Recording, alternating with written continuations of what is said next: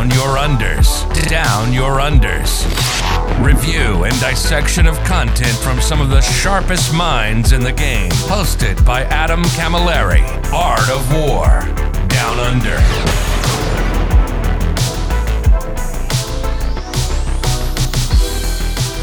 Hello, ladies and gentlemen, and welcome to this very, very, very, very, have I said very, very special episode of Art of War Down Under. This is episode 107. This is the WTC recap episode. I've got a, hopefully, a phenomenal episode for you guys. Um, the three podiuming countries, that being Germany, Poland, and Australia, are both going to have two of their members joining for me, joining me for half-hour segments. Uh, the first portion of this will be a discussion of the story of their team, their story of their run through the event, trying to capture all the magic, all the the beauty of the of the first ever World Team Championship, uh, and why they did so well, and how their team did. And then in part two, if you come to join us over on Art of War Down Under over on Patreon or the Art of War 40k.com, you can tune in and hear about their faction lineup, what factions over and underperformed, what they felt like they might want to change about their list in hindsight, if anything. Obviously, these guys are the teams that won or got on the podium, so we'll, we'll see what they're willing to divulge. And of course, um, at all times, there is a huge amount of stuff with the WTC that, that teams like to keep close to their chest. But we're going to jump straight into it. The first nation I have joining me is Team Germany. They came third, uh, somewhere, somewhat out of nowhere. They really are a bit of the Cinderella, Cinderella story of this year. I'm lucky enough to be joined by Fritz, who played the Necrons for the team, and Calvin as well, who I believe was team captain. Is that right, Calvin? Yes, I was the team captain. Welcome to the show, gentlemen, and congratulations to Germany. Please uh, let us know how you're feeling about it. Uh, I'm assuming it's an incredible feeling. Well, uh, first of all, thank you for having us on the show. And yes, it is uh, quite amazing to uh, have been to the event and now now talking about it and try to recap everything is still like not real. Yeah, it's it's a bit surreal, isn't it? It's, and it's a bit interesting to come back from the event and try and like get your head around just like going to a, a one game singles art like a one day singles RTT or like a GT now. It just feels like it's it's so strange. Fritz, how you feeling about it, brother? Oh, it's a great feeling, especially. I mean, um, Germany was always very successful in the ETC, which how it was called in, in the earlier days, Mhm. and basically we had kind of a relaunch with a new team with a lot of young players who um, really broke into the scene um, the last two years, especially um, with the um, TTS, the virtual simulator for um, Yep. Warhammer, and and yeah, it was it was amazing to um, make a third place. Yeah, and congratulations again. Um, Calvin, I understand, um, and Fritz, you guys do a little bit of content creation yourself. We definitely want to give you guys a bit of service there. So please let, let anybody know where they can get in contact with some of the German WTC content. Oh, sure. So um, I do run a YouTube channel with uh, my friend Adrian, aka Ramses. He was also at the event. Uh, the YouTube channel is called Kings of the Hill, mainly doing 40k competitive content. But also, if you want to find other WTC content out there, um, it would be Würfelbar. so it's mainly for the German speaking people out there Yeah. or um, Breaking Heads. Um, there's also some channels or mainly podcasts like Target Priority Yep. and um, Black Hydra. Cool, cool names, Black Hydra. Um, jumping a little bit in, for those who do not know, the World Team Championships happened this last week gone. Um, there was a singles event and then there's a teams event. The teams event comprising essentially every nation that is willing or able to send a, a squad of eight, a minimum of eight players to the event. There is in some cases where if, you, if you're unable to send a full squad of eight, mercenary players will be picked from local countries to the home nation. Um, the host, yeah, um, to you know support you to pull, to field a full squad of eight. I was lucky enough to play as the mercenary team. I'll be doing a recap of my run at the end of part two. So if anybody wants to know how I went with my Grey Knights for the um, essentially the United Nation Warhammer United team, you can join us over there as well. But jumping into the story of Team Germany, and feel free to take it away at any point, boys, if you want to wax poetic. But where did your team start? Was it formed and stayed together through COVID, or did you find you had a bit of a, a disconnect and had to reform it in the last couple of months? Tell us a little bit about where you started and how you got going. So I think maybe Fritz can say something more about what was planned 2000 from 2018 to 19 um, because I wasn't involved uh, in there and I can take over after. Well, well, we'll let you. Everybody know at home. Fritz, uh, the gentleman joining us who played the Necrons this year, was at his tenth ETC slash WTC. So phenomenally experienced gentleman at the absolute top level. I take it away, Fritz. Well, thanks, Th- thanks, Adam. I I already had the pleasure of playing um, a lot of the American guys. I played uh, with Sean Nate, Chester, and some players who are were not playing this year, and it was always a pleasure. And we always had great games. Um, despite despite um, the game being a bit more uh, harsh, I'd say in earlier times. But um, we we as Team, team Germany we, we already won um, four times. Wow. Yep. And it, it was always we were always striving to to, basically um, make it to the top. And we had a great and long-standing and very experienced player base. And um, but some of the players um, they they um, got children and um, their work um, was getting more and more stressful, and so they basically could not play as much for. And I'm, I'm very happy, uh, despite having a small small son and a lot of work, that uh, it still still uh, works out somehow to be playing. And um, basically, uh, there was always a standardized procedure and um, finding a team, but um, it all basically broke up um, before um, when, when COVID started. Yeah. And um, so so um, Calvin and some other guys were so nice to um, put in a lot of effort to find a um, fair and transparent system, which is very important to get the community support Mm. and um, yeah, to to to um, help us um, getting a new team. So Yeah. of your of your squad of eight who you sent, um, sorry, you sent a squad of eight players, of course. How many support staff did you bring? How many um, coaches or or yeah, support persons? Well, we were 12 in total. Awesome. And um, I I really think that's a bare minimum a team should take Well, because everyone was exhausted.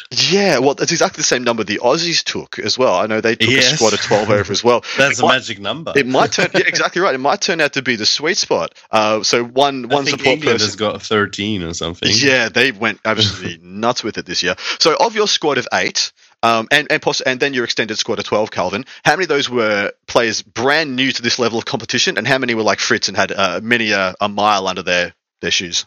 So the most experienced player was Fritz, um, as we can tell from the 10 year uh, anniversary this year as well. Yeah, absolutely crazy. Um, Ten years, wow. We had our sisters player Manuel, aka Bell. He uh, he attended at the WTC before. Same went for Fritz and uh, Fred and Matthias, um, and also one more. I don't know who. Uh, our head of pairing. So we took someone. I say someone for a reason who wasn't playing.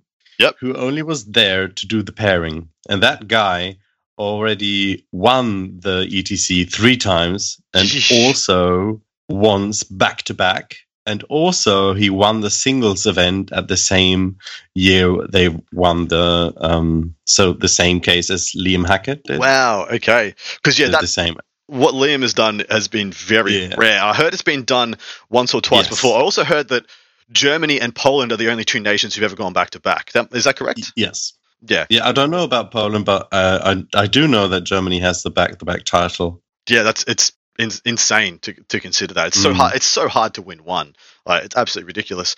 Um, so you got a decent spread of new and old players. Of course, Fritz being Oh, over and yeah. above the most experienced. Um, tell us a little bit about the rest of the story. How what was the selection process like? I said you, you developed that yourself with uh, some help, Calvin. Uh, it it wasn't my idea. It was actually a group decision. So there was a Discord meeting where everyone in Germany could um, have attended. Uh, we had the interims captain Fred, and he chose two other people because that was the first time um, we are establishing this new voting system um, to form a council. So this council uh, chooses the player. We we kind of heard the idea that Poland is doing the same thing, and we quickly realized this is actually a good thing that we should try out. And of course, there's always room for improvement. Um, and for the first year, they picked me as well as someone being a public critic. I would say. Uh, and also known in the community with my YouTube channel and always being involved everywhere. So we formed uh, the council out of four people, Yep. and um, everyone in, uh, could apply. So there was there was absolutely no limit. You from the get go, no matter where you stand, you can apply for the German um, team. Um, we had a lot of sparings. We spared against Netherlands, Spain, Poland, uh, lots of other countries, Ireland. Uh, greetings to Epsi. Hi there. Um, we we even had internal sparings, like eight on eight Germans. Yeah. Um, and we had, I, I would say, 50 or more applicants. And every week we had to ditch some more. So the Wow. system is everyone in the council has got a vote. Um, they can put, um, we have huge spreadsheets, like pages and pages. And uh, every council member gives a player a number from zero to f- three. So zero means shouldn't be on the team anymore, Yep. which does not mean he's bad. it's it's quite hard to when you come to the top 15 or something to give someone the zero so he just Yeah. drops because you have to make it down to eight, which is really really hard. That sounds. But having four people uh, really is like democratic. Could you uh, can next year? Can you just turn this into a reality TV show? Because it sounds drama fueled and awesome. Um, It, we we could Like- call it "Who's Gonna Run This Bitch." yeah, and g- g- give out roses. yes, I'm Yes, sorry, it is really your really good. yeah. faction just got nerfed, and you're going home. Uh, Yeah, That, that's basically how some of the people got ditched. hundred percent. Like- It would. Yes, it was crazy. Yeah. And for next year, so um, tomorrow actually we have the Team Germany meeting with the current team, and what happens? And that meeting is we're voting for a new captain. Yeah. And that captain uh, will be, according to the new system, be one of the council members for the next year. Yep. And the two first placed players in the German tournament ranking, we've got an own ranking in our tournaments where we also take uh, um, outside tournaments like um, England or Poland uh, tournaments into consideration. And there you can receive different kind of points. So we've got our own mathematical formula. yeah. And yeah, so it's nearly sure who's going to be council in the next couple of months. And uh, then the process starts all over again. It, it sounds very professional. It sounds very efficient as well. Who would who would expected anything less from Germany, right? Um, yes, German efficiency. efficiency. Um, and yeah, it sounds like a place where people don't get to have an ego. Like it sounds like it's dis- it's Yes. you take take the emotion out of it, which I think is a really is a really hard thing to do for many of us. Um, transitioning to talking about some the the, the story through the event. Now we're going to talk about the pairings, the sorry the matchups, and and, and how the nation did in, in round by round. Um, your, who was in your pod first, Fritz? Um, who was who did you share a pod with? And please explain the, the day one pod system to those who may not be familiar. It's basically um, for the first day you're playing three matches, um, which for a team tournament is quite a long long day. I think it started at eight thirty and finished at um, ten thirty. Ten thirty. Yeah. And afterwards, of course, you had to prepare pairings for the next day, so it was a pretty long day. And um, in our pod, we had um, Norway, Scotland, and uh, what was the third country? Spain What was Scotland and Spain, in the, of course. in the yeah. evening. It was considered to have been, from the outside looking in, the strongest or second strongest Shark Tank pod, as in, like, this was going to be one of the hardest, most competitive pods. Yeah, I think um, Scotland Scotland um, improved quite a lot over the years and was considered a, a strong adversary. And um, especially Spain put a lot of pressure on us um, the last few years, and we knew they they were um, on a good level. Hmm. So, you, first up, you guys played off against Norway. Tell us a little bit about the story about how this went down. Um, did, did, did you guys feel like you won the pairings and then produced on the table, or was it a bit of a struggle? Give us the, the blow by blow, if you will. Ca- Calvin, if if if you agree, but um, um, I'm not sure. But um, I think the pairings against Norway were still not not perfect. But um, still, we um, we managed we managed to uh, win the round. But um, I, I, what I think is very important for the pairings um, beforehand that you have a clear communication about who's playing um, which army at um, like uh, wh- what's your estimate for the result of the game, and um, and sometimes you have to add in more information. For example, um, like my Necrons um, could easily play Tau, but um, only if it's a dense table with a lot Yeah. of line of sight blockers. And you need to communicate that to the team. And everyone who does the pairing needs to be aware of. And it's uh, like so. Um, before before the games, you need a lot of com- um, communication not to get bad pairings. Exactly right. So round one, you guys went up against Norway. You got a 97 to 63 point win. I'll, I'll explain, uh, Calvin. You able to explain the differential system a little bit to people at home who, who may not be unfamiliar? Because people will just see 63 to 97 and, and not understand Yeah. how that how they come to that. Yeah, so um, it doesn't matter if you lose your own game or you win your own game. Um, it's it's a team composition. So eight players uh, count their points up together. So in Warhammer, you normally count up to hundred points, victory points, like primary and secondary. These get transformed into the WTC 20 matrix. So if you draw your opponent like 45 45, this would result into a 10 10. Uh, every five points of difference um, backs that one up one number or down. So it, uh, a 50 uh, 1 to 45 would result in a 11 9, mm-hmm. and the maximum you can get is a 20 0. Um, so having eight people playing in 20 0, the maximum you could get is 160. Yep. And also to to win, you need at least 86 points. Otherwise, yep. uh, between 75 and 85, that would be a team draw.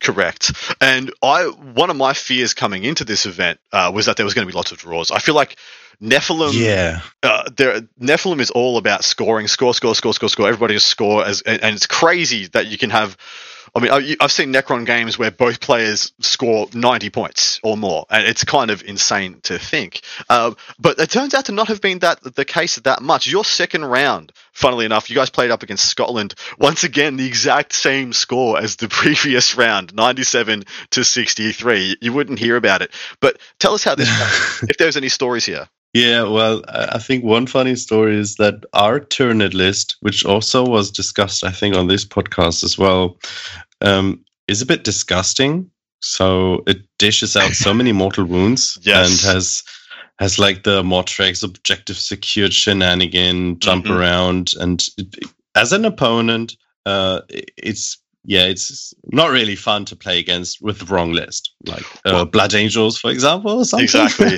You're just like uh, dodge, dodge the sisters, and you're pretty yeah. clear. You're pretty clear, but it's just gonna, it's just gonna do a heinous amount of mortals.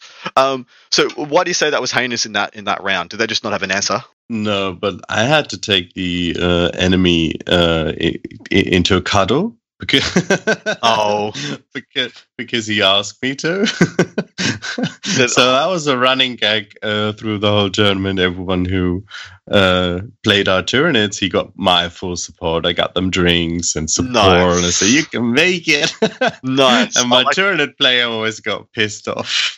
well, in saying that, like that Tyranid list that you brought, which was extremely psychic heavy, um, and I, yeah, I yeah. reviewed it on the Thursday show, I believe, because I thought it was such an interesting take on the what everyone else's lists were very conventional. It was really either it was like three quarters Leviathan, and then some people took Kraken, and yeah, and and I think it was like one or two mm. Behemoths, and then there was your list.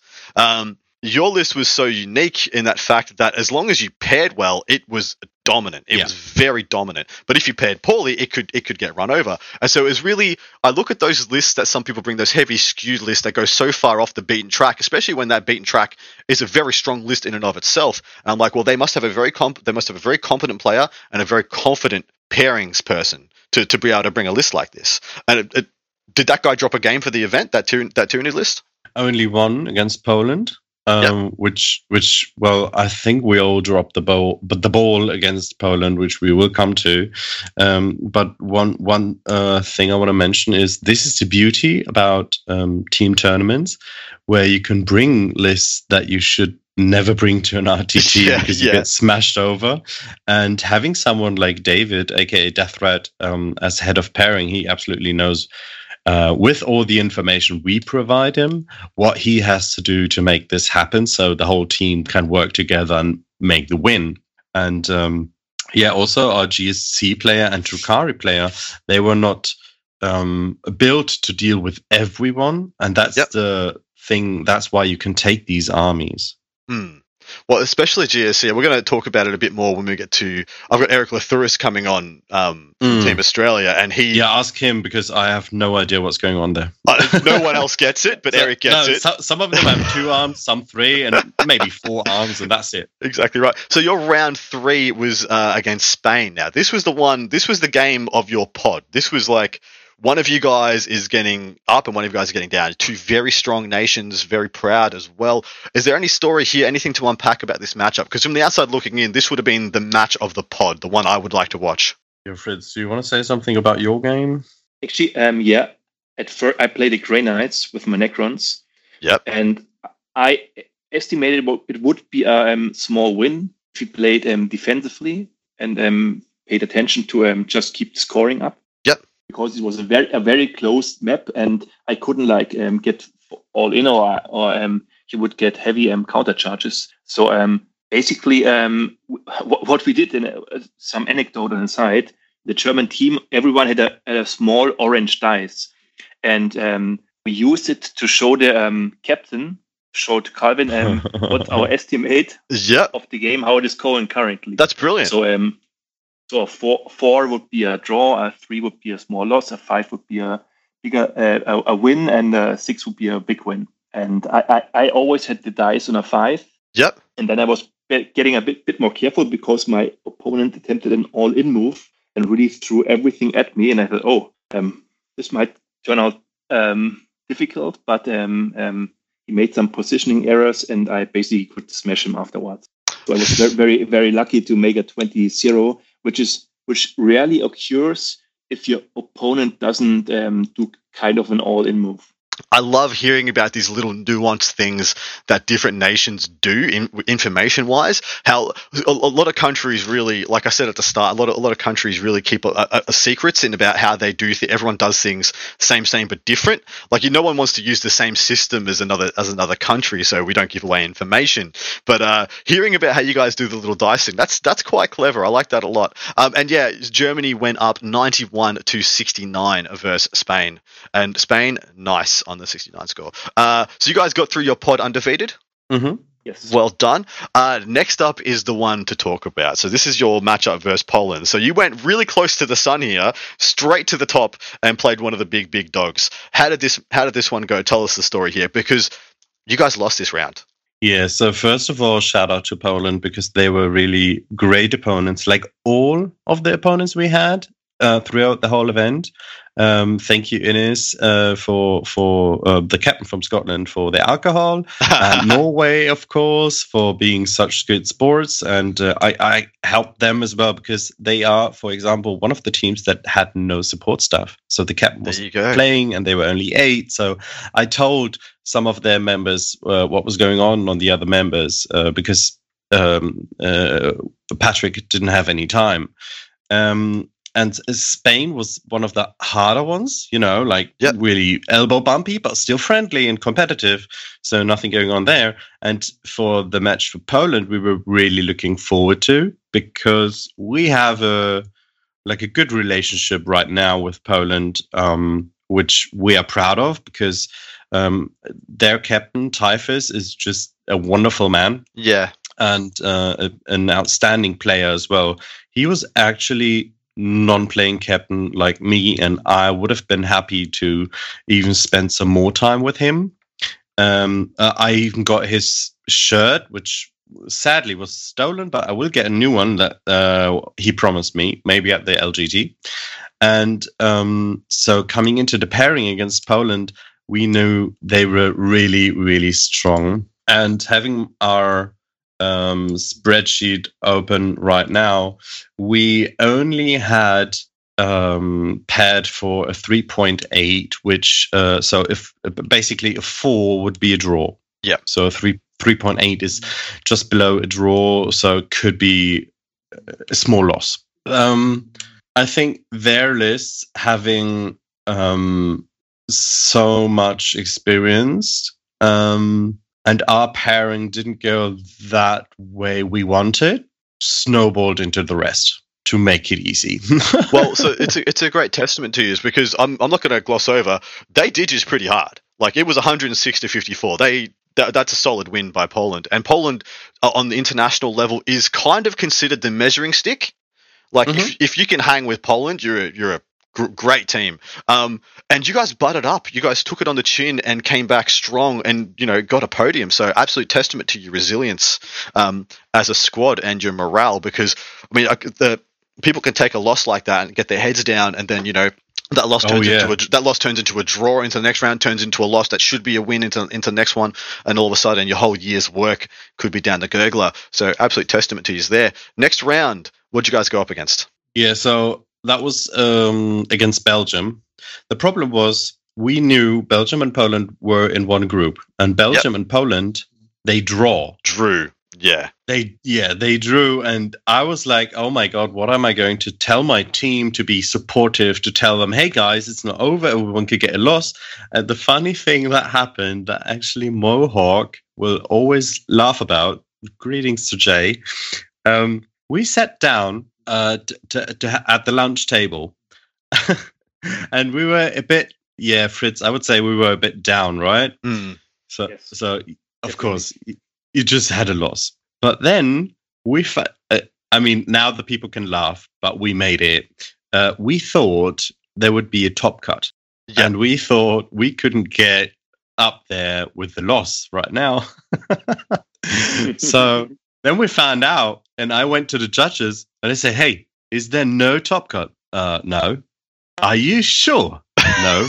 and I blasted off to the team, said, "No top cut, guys! Come on, Chaka, come on, we have to do this." All right, and the laptop back up, and blah blah blah blah blah, and everyone was really really hyped again. And yeah, we went into the pairing. We outpaired them by miles, and then we outplayed them by miles as well. And they were they were brilliant sports. I mean, Tom and his guys, they were super cool. And but we really had that push of energy and used it to get that win. And that win also completed the day. Like for us, we said, like, look what we just did now. It allowed you we to be lost against Poland and then beat them who drew uh, Poland. And that's all right. Let's go on. Uh, you Fri- can still get that place on a on a podium. That's important. Yeah, Fritz, Yes. h- how are you feeling after the end of day two? You know, you've just taken an L versus what is considered to be the strongest international team, and then butted up and got an even stronger win than Poland got against you against Belgium, because the scoreline there was 108 to 52. How did you feel after day one? Uh, sorry, after day two. Yeah, especially at the game Poland. I played Skark, um, Jakub, um, who's um, No. I think one of the long, longest playing Polish um, players He's ever. a monster. And He's straight Yeah, up he monster. basically, I- I played him a dozen of times or a few handful of times, and um, it was always um, vice versa. Um, one game he won, then I won the next one next year, then he won again, and he said, "Oh, last game you won, so this game I will I will win." I, I said, "We'll see," but actually he he, he won, and did a- That was the a Tau player, right? Yes, exactly. So Yeah. uh, there's a couple of Polish players who are widely considered to be in the top five, top three, top ten, whatever you want to cut it, to best players in the world. And when you can get even one win out of five against one of those guys at this level, you're doing pretty freaking well. Um, your f- game six, so going into the final day, you're playing against Sweden, who are who are usually a top five side. They're like considered to be Yeah. a side that could that could make the top five, get a podium pretty much every year. They're another very strong um, national team. How'd you approach this one? And uh, was there any stories or any little bits of uh, nuance to it? Yeah, so Hasselberg is their uh, captain, right? Mhm. He looked he looked like a, a, Vin, a, Vin, Diesel, a Swedish Vin. Diesel. Holy crap. And also, we, we have a Vin Diesel as well on our side, our GSC player. yeah. so uh, that's that's the first mission. Pair them up, up against each other. No, but for, in all seriousness, I had a talk with him and the French captain one day earlier that we were really looking forward to the game. And Hasselbeck also knows like everyone. He like does. he, he could he could uh, tell me all about all German players uh, that came up to the pass, and he was asking about, hey, how's Caillou doing? How's Simon Erding doing? And I told them uh, what was going on, and they were uh, really looking forward to play Germany as well because it's some kind of a tradition, not as good as in Poland and Germany is. Because I think Fritz maybe can say something as well. Um, Germany has always played Poland on a W uh, on a ETC like every time, Yeah. right? Yeah, it's it's it's like constantly happening. Tradition. There hasn't been any year. Yeah.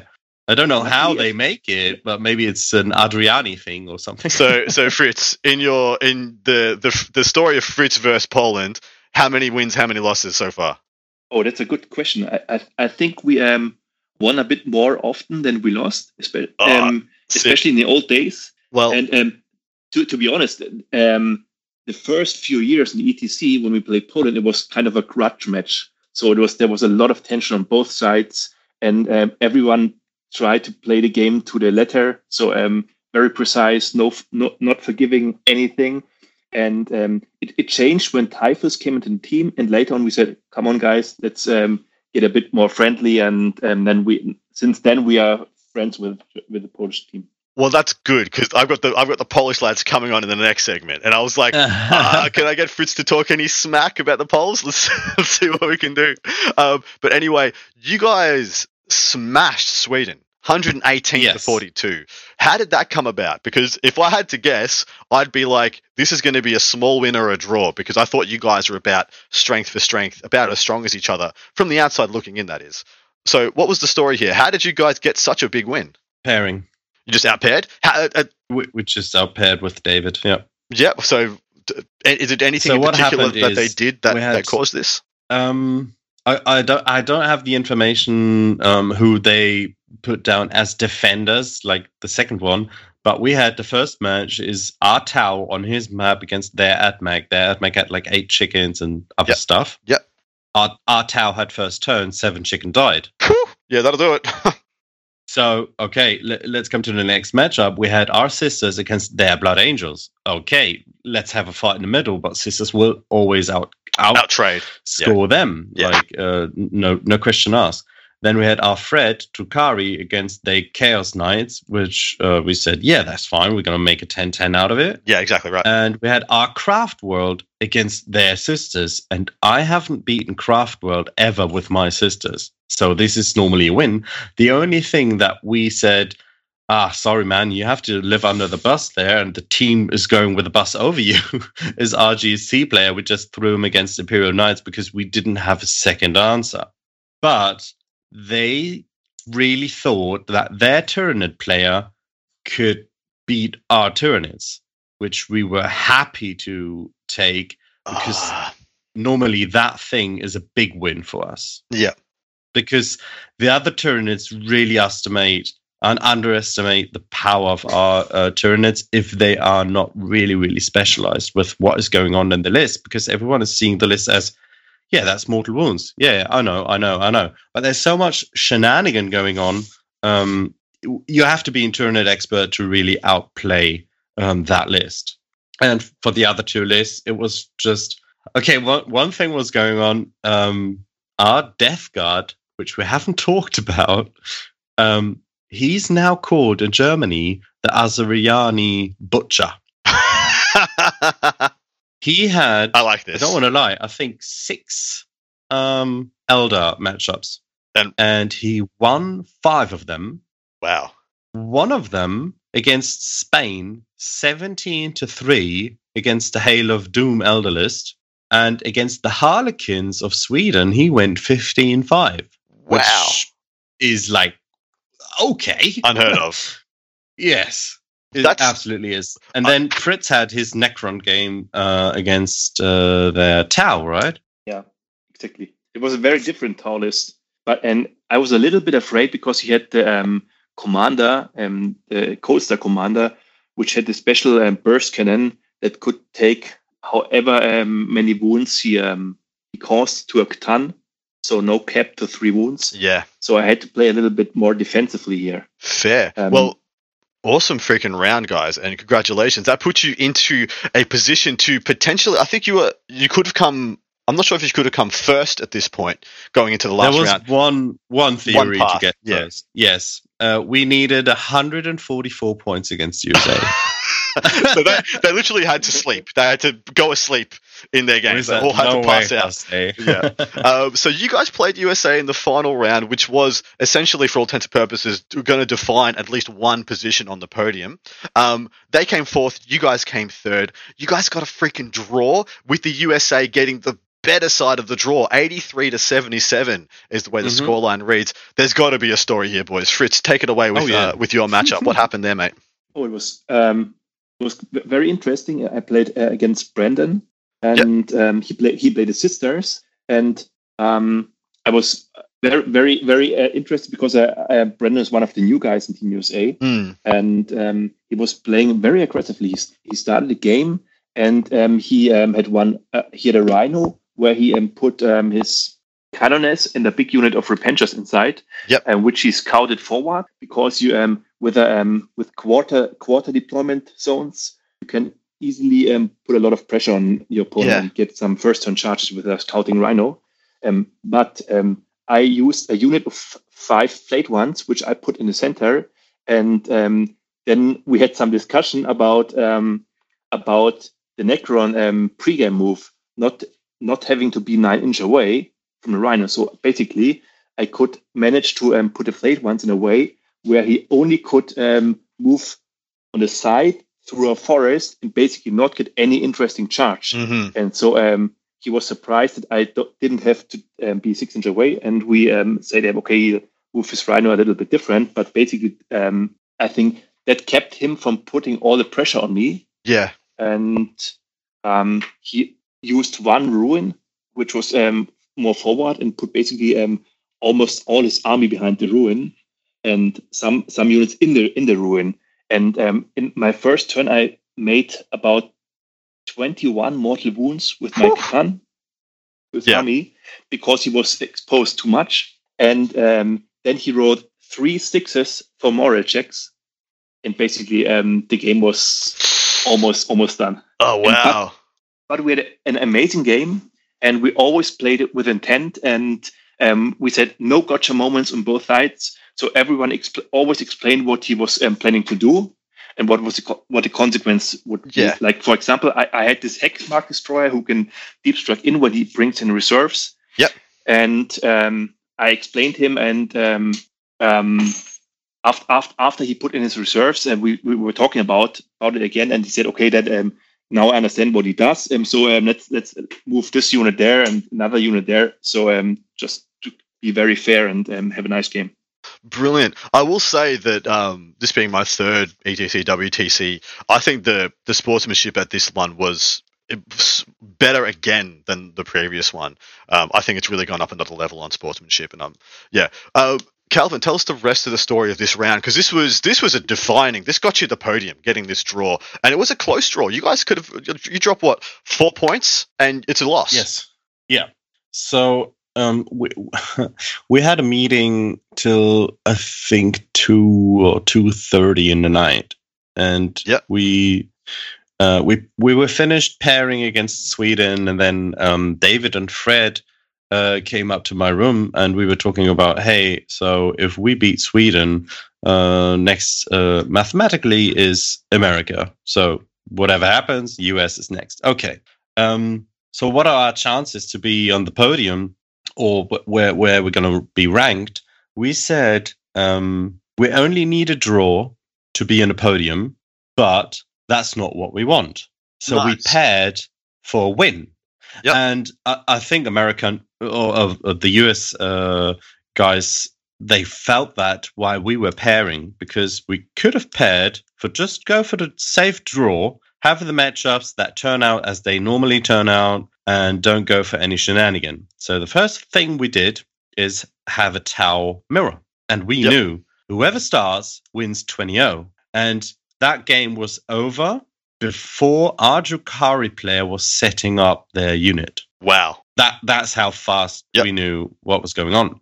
You're not wrong, man. That's how it goes. Yeah. So we planned for an estimate of 96 points for the win in the draw if we win all the flip coins. I mean, you can't calculate for the flip coin, but after that, it was like a seven on seven, being 20, 20 points um, in the back. Hmm. So uh, it was really tight. Uh, my job and David's job got really, really um, like messed up. We had to be everywhere. We had to Yep. be. I mean, shout outs to Brad Chester and Nick Nanavati, but um, their game took a lot of effort for many people, being the last game, and Yeah. uh, yeah, even Jay uh, had his time at that table. But in the end, everything worked out, and we were really, really happy. The only thing is, just so everybody knows, because people on the internet starting to say, "Well, I think Germany can't pay. Why would you go for the Tau mirror and and risk losing? Uh, maybe their Tau list is shit." No, that's not the case. It's if our Tau would have started, it would have been 20 the other way around, and then having the 78 points, I think. No, 70, 78 or 79 wins that we had would have turned to 99 points. Yep. Yeah, Uh, just and we win. would have we would have basically just win against the US. So after figuring out, okay, Tyranid, uh, the Tau player, uh, Tau table is not working as we thought.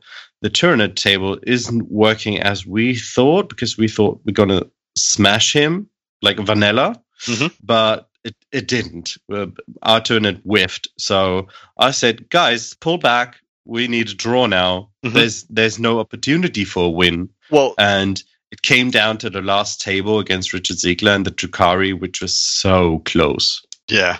It's uh, a testament to use to be able to have that flexibility. And that is one of the strengths of having a, a strong, unified squad and good coaching that you can tell people, okay, so our, our, our window to win this has closed.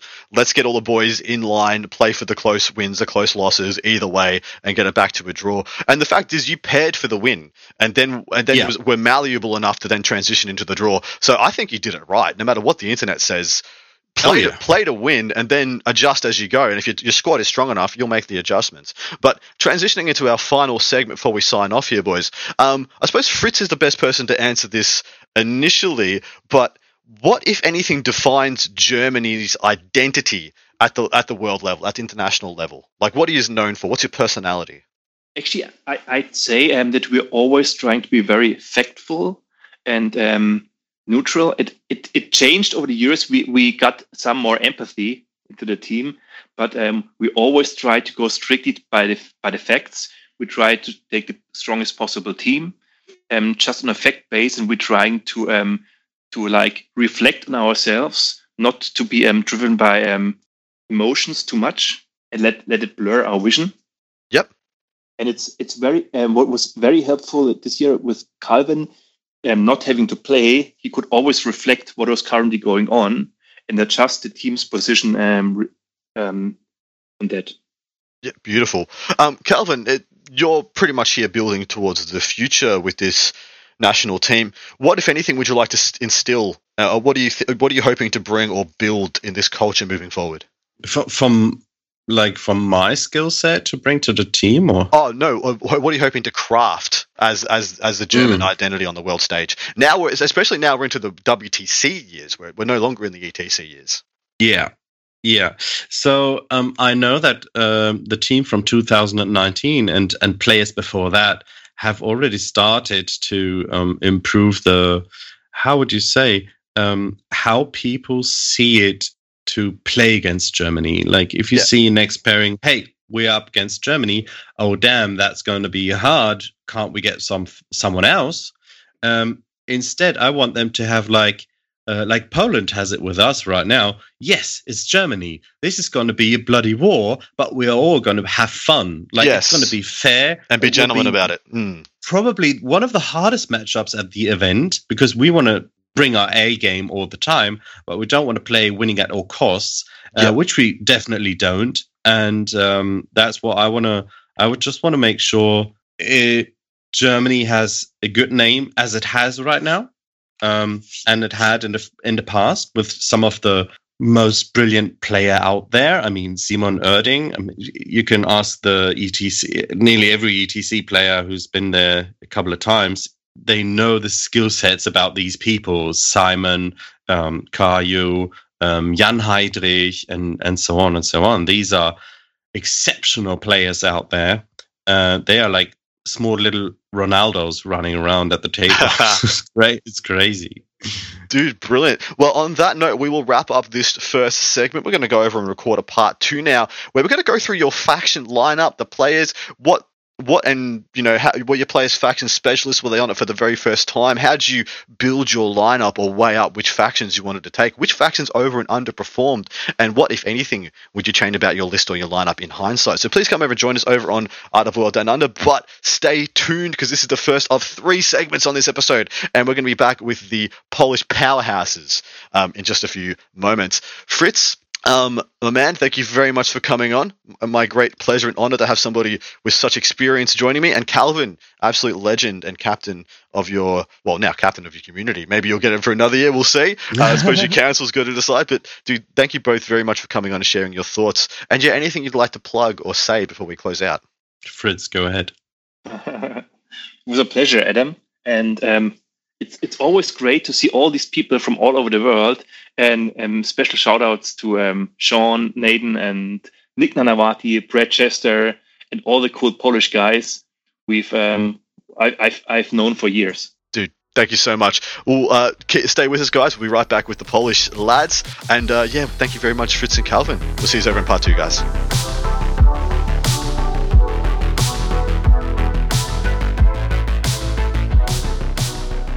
And we are back. Hopefully, you guys enjoyed hearing from the wonderful Team Germany who came in third. But moving on from the bronze medalist to the silver medalist, I am now joined by the uh, ever fearsome juggernauts of the international community, Team Poland, who came in second place. I'm joined by the wonderful Patrick and Pumba, double P's. Don't know how that happened. One of them is nicknamed, one of them is not, but they're both absolute champions of the community. Welcome, boys. Welcome to the show. Hello, and Hello. very nice to um, have us invited. Yeah, my absolute pleasure. Um, I'm loving being able to do this show and uh, highlight some of the, well, some of the really well-known European players and uh, nations on the on the international scale that maybe haven't had the light shone on them as much as they should have for uh, how powerful you guys, how strong you guys have been. So you guys come from Poland. So straight up, you guys are the most successful, fearsome I, in the previous segment, I called Poland the measuring stick, as in if you could hang with Poland, if you could get close to a win or a draw against Poland, you you are just a strong team, just straight up. Doesn't matter if Poland's got their best team, worst team, doesn't matter. It's just you're just you're, you're doing pretty well. Um, how does it feel, firstly, playing for Team Poland, and how does it feel to come second in the very first WTC? I'll hit it over to Pumba first. So um, the the basically what you've said is true, and it is kind of a great responsibility to actually represent a country with such history mm. uh, in the international tournament scene. So it is something that is definitely weighing on you, especially if that's your first WTC, as it was for pretty much all. Pretty much all is is an overstatement, but a big part of our team was new players this year. So that's a, gr- a big change that's Absolutely. come up. Yep. Um, Patrick, uh, how does it feel to, to represent Poland, and how does it feel to come second in your very first WTC? If this is your first, sorry. Uh, yeah, this is this is actually my, my first uh, uh, WTC or ETC. So uh, uh, I was kind of new in the team uh, for for this event, and it was a big pressure for me to to play the to play there, to represent the country, and to represent such a strong team with a long tradition. So um, there's of course this preparation period. We played a lot, and uh, it's it was a, a, a, also a part of of this preparation was uh, at least for me to deal with this pressure. So, but the feeling there uh, to, to uh, play on WTC uh, was really really great amazing. Uh, and that's what we always want to hear because with great pressure and great expectations, you guys achieved a great result regardless. Um, question um, How did your team start? Was your team that you guys you stuck together and held together throughout COVID, or did you disband every year and reform every year when the, the WTC didn't happen? Uh, actually, uh, we uh, um, there's no no such thing as disbanding the team and reforming. Uh, the entire selection process more or less was uh, continuous for for the COVID. So if um, there was a um, uh, two years ago there, there was a cancelled WTC, we basically we got already got some input about the players, the um, uh, how um, players managed to to to in the um, in test games and so on. Mm-hmm. And we gathered this input, and this was already a starting point point for the next year. And the yep. next year, uh, WTC was was also cancelled, so we repeated the process, and uh, uh, so basically in this year we got that like a two years of selection uh, yep. experience. Yep. Well, that, that, that would go a long way, wouldn't it, to, to keeping things strong, keeping things moving. So, um, Pumba, I think you mentioned that most of this year's cohort was new to this level of competition. How many new players did you have, and how many um, old veterans did you have on this year's squad? I believe it was five new players. Um, Yep. You can correct me if I'm wrong, Mason, but I think it was Uh, five yeah, new five. players and, Five. and three veterans. Wow. the thing Uh, I- is, yeah, Becca? Actually, four, four because uh, uh, Ah, yes. one of us needed. Yeah, uh, you get a last minute replacement in the team. So Yeah, I'm definitely going to ask you about that. I got a couple of questions for you regarding that uh, a little bit later on. But sorry, uh, you were going to say something, Pumba? Yep. Uh, so the big part of, uh, I think I can give some insight also on the selection process and how it looks in Poland because I think it's quite interesting for Mm. the national community. Uh, we don't have such thing as like one captain that just choo- chooses a team. We do have our own ranking system as well in Poland internally, but it's not actually a big part of how the team is selected at the moment, or it, at least it wasn't during the COVID times because the ranking and the, the tournaments were practically dead, right? Yeah. So uh, w- the system is kind of uh, every major city, every central play has its own um, head representative, who then chooses the selectors from the people interested in doing so, and then these all choose the actual eight-man team, which is quite interesting because it's very democratic in this way. I believe so. We both, me and Mason, are both the the, the representatives of their communities. That's a that's a big responsibility as well. I suppose to, to put it into terms for the Western communities, it'd be like your ITC rep, your local ITC rep for your state in the United States or Australia or the United Kingdom or you know other, other European nation, um, being the person who chooses the people to be up for selection for your national team. So it's a bit of responsibility um, on your heads. How many? So just uh, quickly to count off because I know Poland is a very unique country when it comes to this kind of competition. How many people were up for selection for the team for this year's team? Hmm. uh, Mason, I think like 20 at least. uh, yeah, it was um, start. Uh, the starting po- point was uh, like uh, thirty, uh, Yep. but uh, the the final final process was. Mm, People who, who got uh, into the final selection, the, you know, there was uh, from 16 to 20 uh, players. Fair. That's pretty wild to think. Um, and I mean, absolute testament to the skill of uh, your nation that you could take five new players to and, and come second. I think the only, maybe the only team in the top ten that could have exceeded you, if, you, if I'm wrong. But I know um, America in the top five also had six brand new players this level of competition. You guys did a, a, couple, a, a damn couple of places better than they did um, even then. Um, but moving on to our next couple of questions. Um, what is the story of your team? I know there was a little bit of hardship that came through. Your team captain Typhus was going to be a non-playing captain. He was there to be like the maestro, the glue that stuck everything together. And then some adversity happened. Um, uh, whichever you guys want to jump in and tell the story, uh, please take it away. I think I can do that because the, the player that was supposed to uh, play with us, Crazy, uh, he's from my city. He's a good friend of mine as well. And he was basically, we were um, partici- participating in the selection process, process together, basically. We both agreed that we are going to try and do that and, and try to compete in WTC this year. So it was very heartbreaking for me to learn that, and probably for him even more, that's obvious. Um, uh, that's needless to say, but when he learned that uh, in the weekend preceding the WTC, he got COVID Ah, from some random, some random, uh, like family meeting or something, mm, and that was also a very severe case as well. I don't think he has recovered fully to this wow. point. That's really rough to firstly to miss out on the very first one.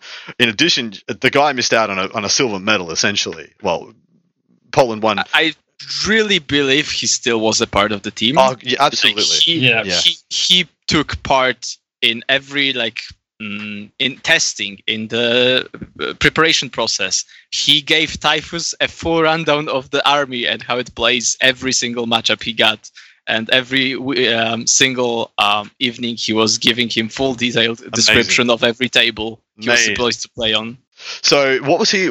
What was Crazy supposed to be playing? What was his army? Which army did he pass over to Typhus? and that was Drukari.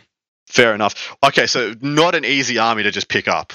Um, That is in, true. In this meta, that uh, is a pretty hard thing to wield. Um, I'll be talk- I'll be talking to the Australians uh, later. I know my my one of my main men, Matt Morosoli, uh, who came third in the singles. He struggled quite a bit with Drukhari in this meta. Um, so Typhus, your captain, had to pick up the slack. He's a he's pretty famous for being a, a, very strong player. So, but yourself, um, what did you play, Patrick, and what did you play, um, Pumba? So um, I was playing. Uh, sorry, I was playing uh, a Tyranid warrior spam, a Leviathan 36 warrior spam with just some support as a backline.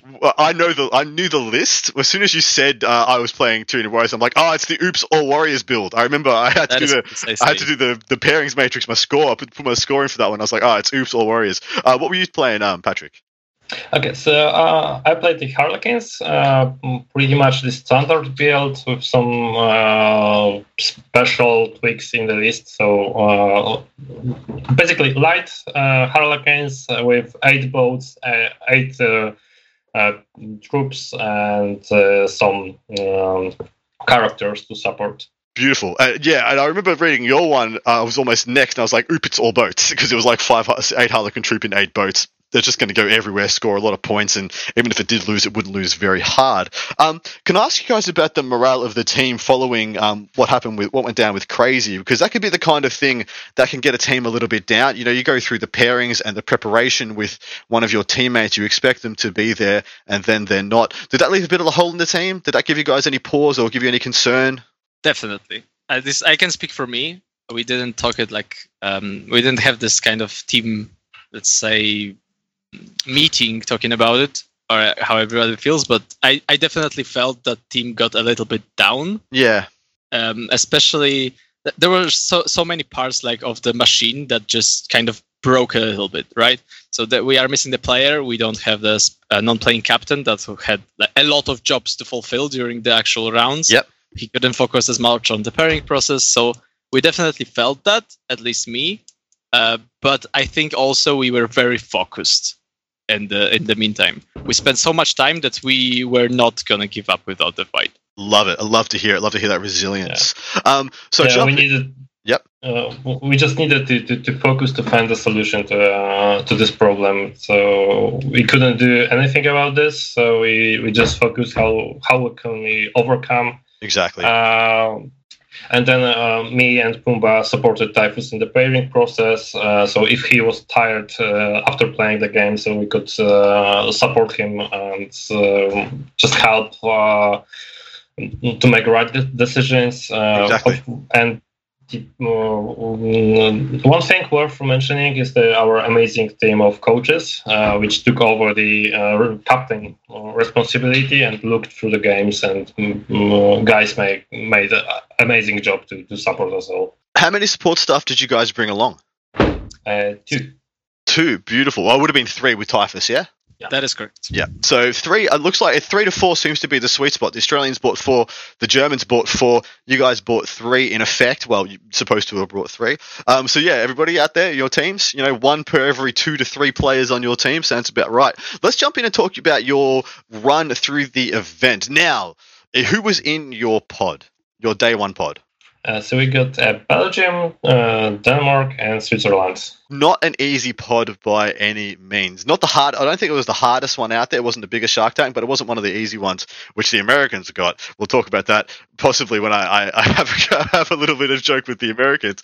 Um, but your first round was your, your first round pairing was the story of round one for me. For me, as a as somebody who likes to commentate, and if I was going to pick a round to put on stream, if I had the choice to stream any matchup in round one, it would have been your round one because it was versus Belgium, and you guys had a little bit of history versus Belgium. So, your what was what was the story behind this round, guys? So we went in, I think, well prepared, um, but. Uh, by the way, I'm, I need to say this. Uh, Belgium United, by the way, not just Belgium. yeah, I think it's a, pretty much a coalition of European states at this point, and I must give shit, uh, shit for that, uh, especially to Tom. I love you, Tom. Uh, you're a great man, but I will still uh, joke around that for a while. Uh, but yeah, going back to the actual topic, I think we went in prepared, um, but I also think that actually what's happened because um, we draw that round. Uh, what happened is we actually didn't have enough prep in some of the key matchups that we got. Interesting. Um, unpack that for us because um, there was a little bit of story before this because um, Belgium had played you guys. I think it was in the Home Nations competition, or it was in a couple of scrims on TTS or in person. I'm not too sure. But the story was that Belgium was getting closer and closer to being able to hang with with with Poland. And like I said previously, Poland is a measuring stick for everybody at home. If you can hang with Poland, you're doing fine. And not only did they hang with you guys, they got the better side of the draw. It was 81 to 79. So what were those key matchups that didn't go as well as you wanted to? And um, what changed, if anything? I think the key uh, to unpack this pairing was the fact that we really believed our Tau could handle Blood Angels when picking the table. It turned out to be untrue. We got 5 to 15 in that matchup, and we kind of did all the pairings around getting that and solving it this way. Whereas we could have done differently if had we known previously that this is just not going to happen. Yeah, so you worked hard to, to ensure you got that pairing, possibly even sacrificing some other people to, to, to less beneficial pairings to get this one, and it didn't produce for us. That's very interesting to see, see how even in eight different individual matchups, one of them can tilt the whole result. So you still got a draw. So event's not over. We know you guys came second, so things mustn't have gone badly in the next one. The next one was you guys played against Denmark, and I'm just going to say you guys did terrible things to Denmark. 125 to 35. That's uh, oof. That's gotta that's gotta suck. was this a revenge round? You guys were were you guys a bit angry with each other for for a drawing against Belgium? You took it out on poor Denmark. I believe that oh, we we were not angry uh, at all. We just uh, a draw happened, so we fixed our estimations. Uh, uh tried to keep it professionally. Yeah. Uh, so um, we don't make the same mistakes uh, in the further pairing processes. So um, and we treated this first matchup as a um, something like a warm up yeah. to, to to get. Um, in the mood to, to play there, uh, play play further. Uh, so basically, uh, uh, I think that the pairings against Den- Denmark uh, went quite nice, and uh, we managed to get a, a, few very very good pairings there. So that that's why this huge result. Huge result, exactly right. Your round three pairing you played off against Switzerland as well. Um, how did this one go? It was a, another decent win, 115 to 45. Were there any great stories here or interesting bits that came out of this round? Uh, actually, it was so late in the evening that I don't don't remember it. Correctly. That is totally quite true. That is totally true. Um, so, for those of you who don't know, um, in day one, you play three rounds. So it was, it was a seven round event. Day one was three rounds, four hour rounds each, with usually a bit of a gap of an hour, 45 minutes, half an hour in between. And then you go straight into pairings, get your table straight into another game of four hours. And it's it's a long freaking day. Like I said, I think the Germans point the joint out in the previous one. I can't remember now. But uh, we wrapped up this day past 10.30 you know it was 10.30 was diced down so once by the time you pack up get your stuff together go out and get some food or try and find something to eat you're back at your hotel past midnight a lot of the time. Then you got to get pairings together and get your mind settled in for the next day. So you got another good win there. How'd you guys feel after day one? You, you, you'd drawn around but gotten two very big wins leaving the pod. Um, how are you feeling about the rest of the event? What was your mindset like? I think main main definitely main feeling was just tiredness, as you have said previously. Uh, but at the same time, i've at least felt very motivated. I've because after getting that first draw, and especially having like five new players in the team, right? Yeah. And the competition has changed so much during these years that the ETC didn't happen. You're never sure that you're actually this good. Yes. there's always this doubt. Like I know I'm good, but what if?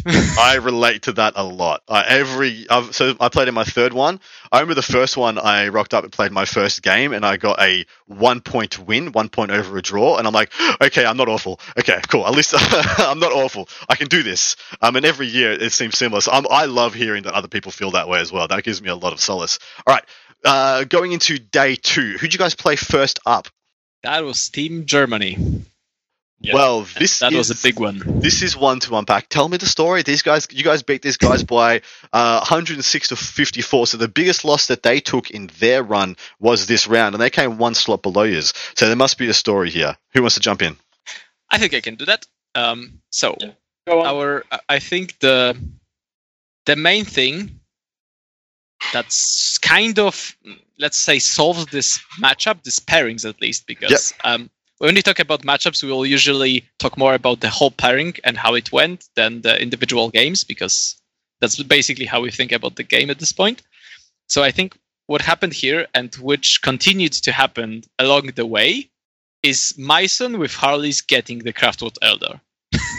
I have heard about yeah. this. I have heard about this. over and over and over again. Do you have you, you People got? coming to the tables, uh, putting down Craftworld Eldar as their first defender, and we were so prepared for that to happen. I need That to every ask single you. game. Yeah. I need to ask you, Patrick. How many? How much had you practiced into Craftworld Eldar? Because you did terrible things to the Australian Craft Worlds. You did terrible things to Brad Chester on the American Craft Worlds, and it sounds like you did terrible things to the German Craft World player. Was this just? Are you just a specialist elf killing monster? Tell me. yeah, I- actually, we have prepared this very, very well. We needed some kind of response uh, to the Craftworld, to Hail of Doom list. So, uh, and we just tested the Harlequins versus the uh, craft world uh, a couple of times. I also played uh, this the other way around. So I played tested this uh, as a elf uh, uh, player uh, and tried to stop the Harlequins. But basically, there's a one one thing in this pairing. If you if you try to play um, something I call a smart game with Harlequins versus Craftworld Eldar, then you will lose because you're trying to exchange on the objectives, and the Craftworld Eldar are just more efficient in that. But if you mm, just um, switch off your mind for a second and uh, ask yourself, what if I go aggressively with everything I got? just uh, strike to, to, to, to the op- opponent's deployment zone. What happens then? So we see the results. Uh, basically, the Harlequins, if they, if, if they play a very aggressive game uh, to the front, Craftworld Eldar just kills half of the boats, maybe five boats sometimes, but everything that's uh, that's left just kills the the Eldar really, really uh, efficiently. Yeah, like if, if you're just exposing one to two of your boats every turn, the Eldar can kill the boat and the contents every turn. Whereas if you give them all eight boats and all eight troops and solitaire and Troupe Master and everything, they just they just get overwhelmed. Is that what you're saying? Yeah, exactly. And also the uh, I I had uh, uh, this Troupe Master key, uh, toolkitted into this pairing, so I can uh, ignore invulns. So basically, this the uh, this one can actually kill a farseer or every psyker that, that the Eldar player gives me in just one go. So for everybody at home, when I talk about um, ha- having a faction specialist or flipping a pairing, this is exactly what I'm talking about. I'm talking about having a specialist or specialized player or two in your team, in your lineup, that are so extremely good and practiced at one or two different matchups that when your opponent, who the craft world player thinks it's going to be a yellow or a light green, it's actually a red because the guy they're playing into, who you know, you, if I was to look at Craftworlds versus Harlequins, depending on the mission, depending on the who gets a table pick, I'd put it as a yellow to a light green for the Craftworlds. I'd say they should either draw it or get a, or get a little win. Um, but the fact is ver- that versus Patrick, that is a red for Craftworld Eldar. They lost every. You, you beat him every time you played him, yeah. Three three three times. Uh, Monster. You're a Oh. monster. I love it. I love these stories as well. And that can be enough to tilt around, like, you know, because that can have a, such a flow on effect into others. So, moving on, who do you guys play next after that? uh, Our the next next was, was France. France. Yes. Yeah. Anything Was to talk France. anything to talk to here? How did this round go down? And was it streamed? Were you guys on camera for this one? uh, two of the, our um, tables were streamed Yeah. directly, and all of the row was like kind of um, guys just walking around and, Yeah. and giving the, the the audience the insight of what's happening. So French uh, war, uh, tabletop wargaming, I believe, is what it is on Twitch. Pl- uh, apologies if it's wrong. Go check it out. You can watch this matchup yourself. Um, you got a pretty solid win again, 114 to, to 46. I generally think anything over about 105 is a is a, a anything over 100 is a, is a good win. Everything over 110 is a dominant win.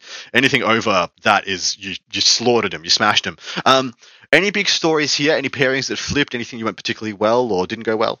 One thing Yep. um, worth mentioning here is that uh, this time the uh, Craftworld Defender just uh, didn't go for for Har- Harleys. So actually, there was a, a, a moment in pairing process they uh, put the uh, Craftworld list Hail of the One uh, as a defender, and they selected the the other attacker from our side. So- Wow. Yeah.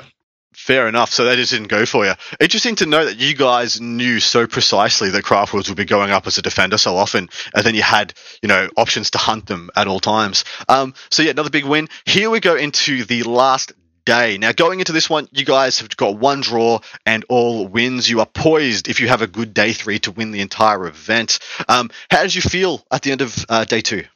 I think uplifted. I would say so. Yep. We got two massive wins against very good teams You that did. we knew were were great, good, doing really good.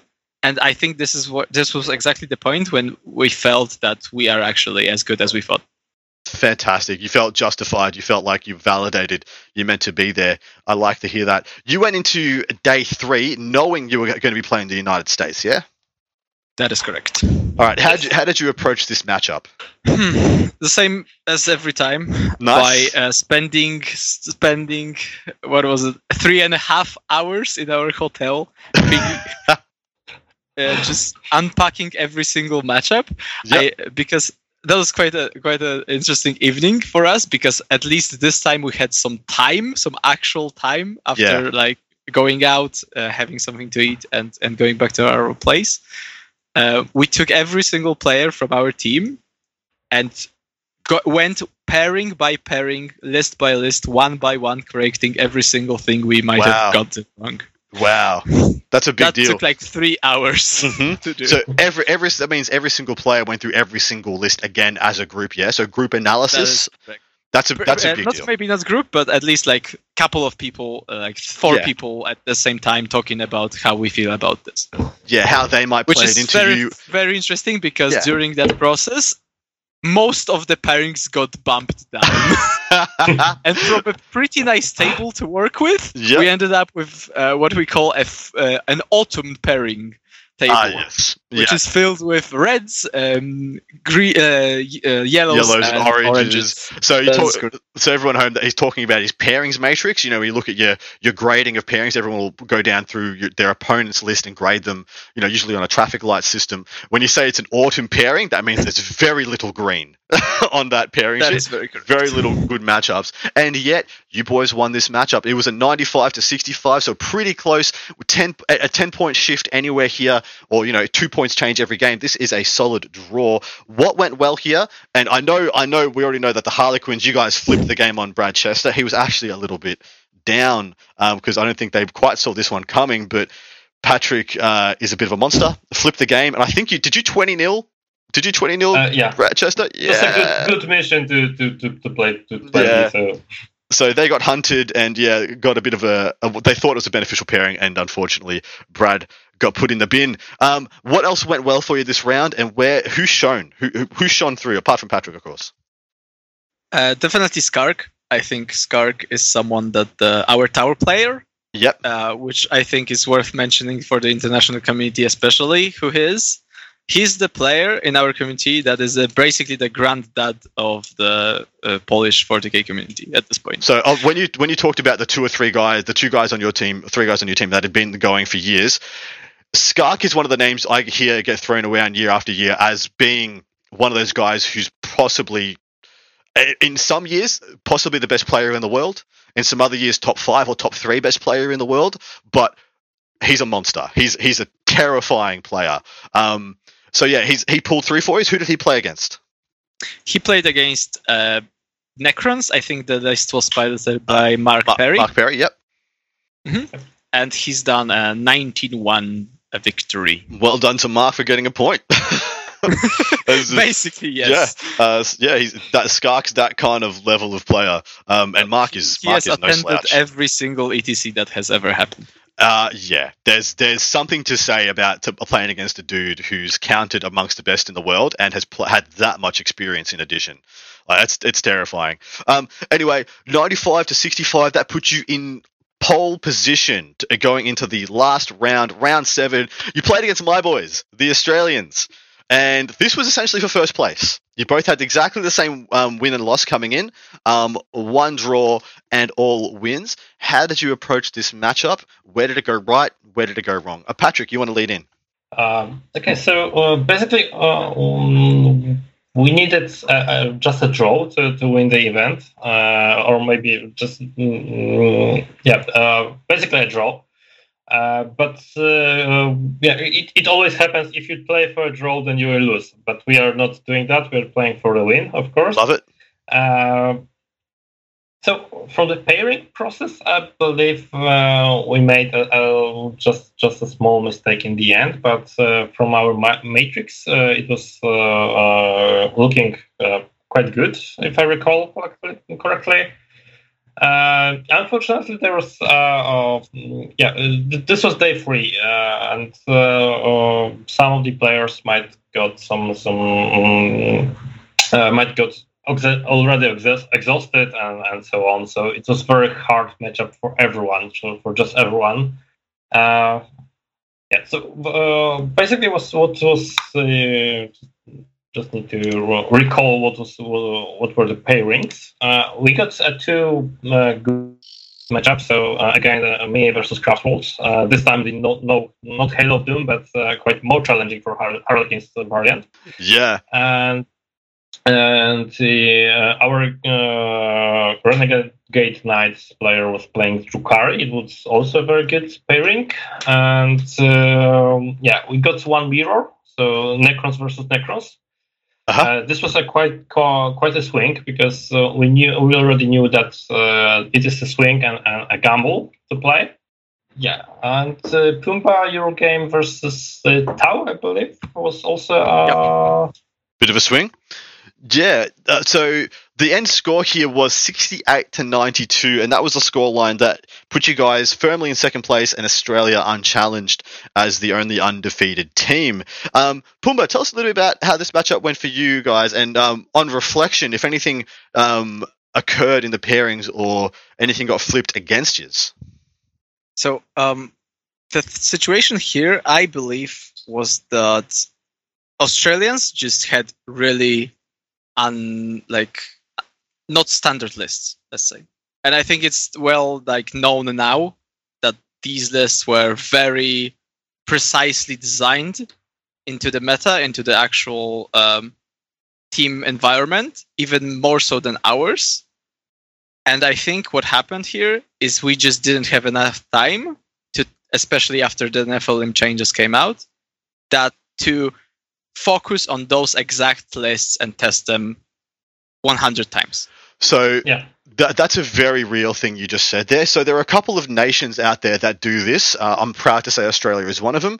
We will focus in on what everyone else is taking, and then we will change 500 points of it to make it different, to make it play a little bit differently so that when other nations practice into base archetypes, like, you know, you practice against Leviathan, as you practice against um, standard Necrons, etc., etc., your practice isn't relevant isn't as relevant against Australia. And I believe um, there are some other nations out there. I mean, you guys have been famous for it in years gone past. And so you're saying against Australia, you felt like that gave them the edge? Definitely. Definitely. We've practiced a, a lot, lot. Like hundreds of hours of games has been play have been played uh, before the event by our players. But I think almost none of them were against those specific lists because when you have so little time and actual you know jobs uh, lives families you just need to focus on some things that are come are more just probable to happen exactly right so we practice yeah. a lot about uh, against team uk's uh, list for example or usa's list or germans uh, french lists, for example. Yeah. So there wasn't enough time to focus on those specific specific lists that only australia brought Beautiful. Uh, that's going to be music to their ears. They're going to be coming up um, straight after you guys, and I'm, I'm going to let them know. I mean, credits where credit is due. Yeah, they're going to pat themselves on the back. It's going to be terrible. Um, but uh, gentlemen, you guys came in second. Definitely nothing to be, you know, to be sad about. You guys absolutely did amazingly, especially with so many players at their very first one. Transitioning into our last couple of questions, what is it, if anything, that you believe defines the Polish identity at the international level? What defines your nation's uh, like level of play, ability, style of uh, of um, performance, or you know, flavor of 40k? That's very interesting question. Pretty tough one. If I would say, uh, I think focus.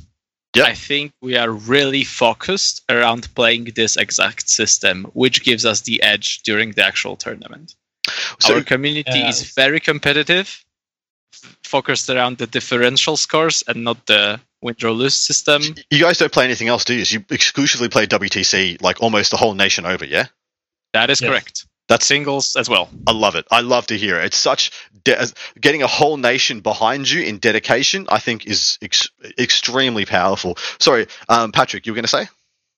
Uh, yeah, that, that's um, uh, this focus. Um, uh, the community focus is on uh, the entire WTC. So the entire community is behind us. They, they support us. They um, usually uh, tell tell us also their uh, thoughts about the specific pairings. So the entire Polish community is focused on this single event, and also and that's that's uh, uh, something amazing to also feel as a part of the team right now. It is uh, a really really good feeling that uh, a lot of people are behind us.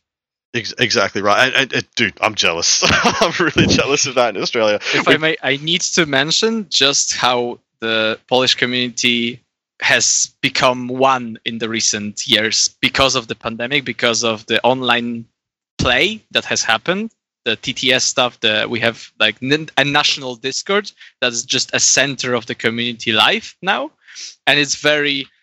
In the previous years, it's been very um, common that we ha- you have centers of play in major cities like Warsaw, Krakow, um, Tri-City area, and they are kind of closed and j- only meet for those um, national events from time to time.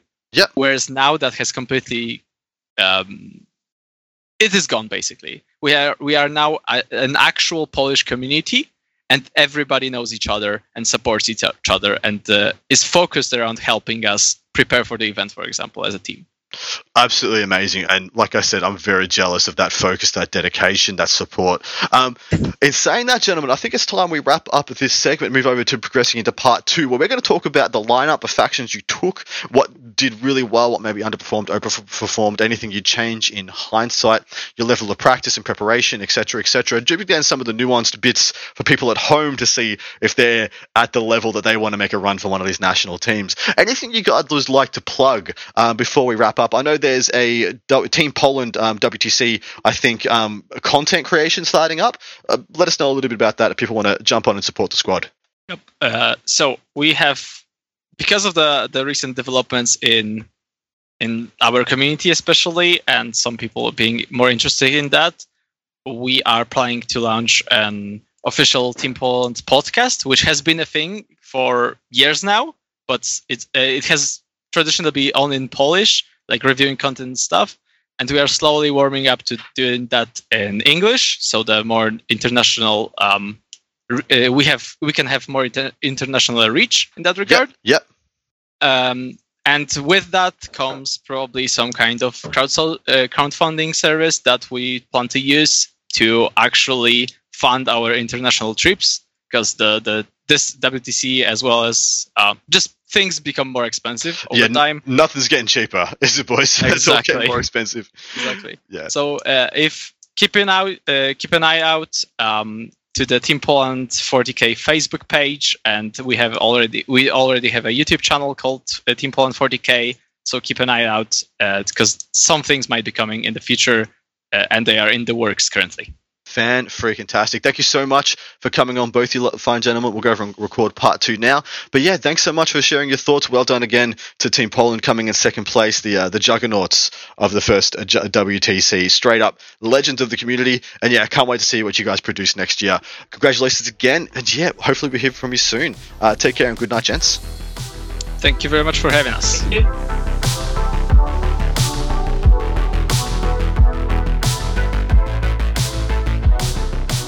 All right, and we are back for this last segment of this pretty auspicious episode. Now, I know you guys know who's coming up. I know I know who's coming up. And I just need to say, these guys are fucking sitcoms. These guys are top shelf legends, national hero, crazy ass motherfuckers. Samus is going to have to bleep so much of this. I don't give a shit. This is like one of the most momentous occasions that's going to happen in the history of 40k or tabletop wargaming in my country. And I'm here to tell you it's absolutely motherfucking amazing to have these two gentlemen with me to be able to tell this story, to be able to be part of it, and to be able to be there, even though I wasn't on the team and there's, there's no part of this is my win or any accolades should go to me. But holy shit, to just stand on the outside and watch these magnificent guys who I know have put in hundreds of thousands upon thousands of hours of work and dollars into making this thing a reality. I'm so very, very grateful to them to have them both on. Thank you very much for coming to join us. Eric Lathuris, the captain, and Liam Hackett, essentially the guy who won it all. Welcome to the show, boys. Thanks, G'day, guys. G'day. Oh, Enchanté. oh man, I love that line so much. Uh, it just encapsulates the, the, the culture of Australia, uh, of Australians overseas, just taking the piss. Anyway, boys, you won. You did you did a thing that we we essentially we tried to do in 2019. We didn't make it, and then through buttering up and going again and going again and going again, 2021 2022, you guys won the freaking thing. Firstly, Eric, the captain, how does it freaking feel? How does it feel to win the World Championships, the very first one? Man, it is unreal, to be honest. I think it's still, I don't know about the rest of the guys, but still setting in for me. Hasn't really, uh, hasn't quite, doesn't quite feel real just yet. So it's uh, pretty amazing. Totally fair. Liam, how do you feel, mate? And essentially, you won the singles, won the teams, won the top scoring player in the teams and won best sport. So you've got like the four different hats on right now. Tell us a little bit about that. Yeah, I mean, the, the only hat I, I, didn't win and definitely don't deserve is um, best painted. I mean, the Silent King's face was literally painted with orange felt pen. Um, so in, t- in, terms of hobby skills, I think I'll leave something to be desired. Um, but no, it, it, feel, it, feels pretty awesome. Uh, it feels pretty vindicating after a couple of years of really, really hard work. A lot like Eric, it doesn't really hasn't really sunk in yet that you know, we've been saying for a while we think the Australians can test their medal against the rest of the world, and it sort of hasn't sunk in, I guess, for me that we're right. like it still it feels a bit surreal, to be honest. Uh, I can only imagine. Um, by, the way, those four hats only just fit Liam's head. Each one of them. I actually, I actually wear one on my nose, two on my ears, and then one on my bald spot alone. Somebody, please make a meme of that. Liam coming home with his four hats and it's just yeah. The anyway. solar pulse meme is already real. so uh, jumping in, I've got a bunch of questions that I've asked. I've already we've already heard from the Germans who came third, heard from the Poles who came second. We're here to hear from the gold standard of, of competitive 40k right now, my lovely Australians, and I can't say how proud I am of you guys, but let's let, I'll I'll gush a little bit more later. Tell me the story of this team, Eric. You want to kick it off? You were the captain. Um, going into 2020 and then through a couple of false starts. How did you handle that? How did you keep the team together? And how did you stay hungry and thirsty going into 2022? Well, it started at a games workshop, right? I just went down there, asked seven blokes who were keen, and, and uh, that's how stacked Australia is, right? nah, look, it was um, obviously uh, Adam, you were there the, at the end of 2019. Like it was, uh, we went through a lot of crap like trying to hold the team together. Everyone was pretty shattered. Um, so starting starting fresh again was pretty difficult. Uh, so just I think I think the Australian team's going to have like if it's going to be the most competitive it can be, it's going to have the same backbone most years. Uh, so that was our starting point, and then it was just a fair few months of just trying to work out as a team who we thought was going to best fit the rest of the lineup. Totally. Um, but yeah, it was it was hard, man. Like we had a fair few people come in and out of the team over the three years, especially getting cancelled. Uh, trying to stay motivated when it kept getting cancelled was pretty rough. Like a lot of people were borderline just ready to just call it quits and forget about it. Uh, so keeping everyone on track was ridiculous. Would not do again. yeah. But uh, all ended up being worth it, I guess. Uh, but yeah, it was it was great. Uh, it was it was fucking awesome, actually. Undeniably awesome. So Liam, I know you were there for the entire journey. You came in 2019. You actually, so just listen about this for a second. In 2019, Liam Hackett, the guy who's now kind of wearing four hats, as we'll continue to say, uh, was a prospect pick. He had not yet won anything of note. He was a perpetual podium, top five everywhere, but hadn't really cemented himself as one of the, well, now possibly one of the top players in the world. And now, come three years later, you are a, a, monster, a juggernaut of the of the international tournament scene. But in 2019, you got on the you you you were a prospect pick at that point. We're like, we reckon this guy has everything we need. He doesn't have the results to to back it up just yet, even though now undeniably you do and you did. Like even 12 months later, you did. Um, how does it feel to go from from that in 2019 to this in 2022?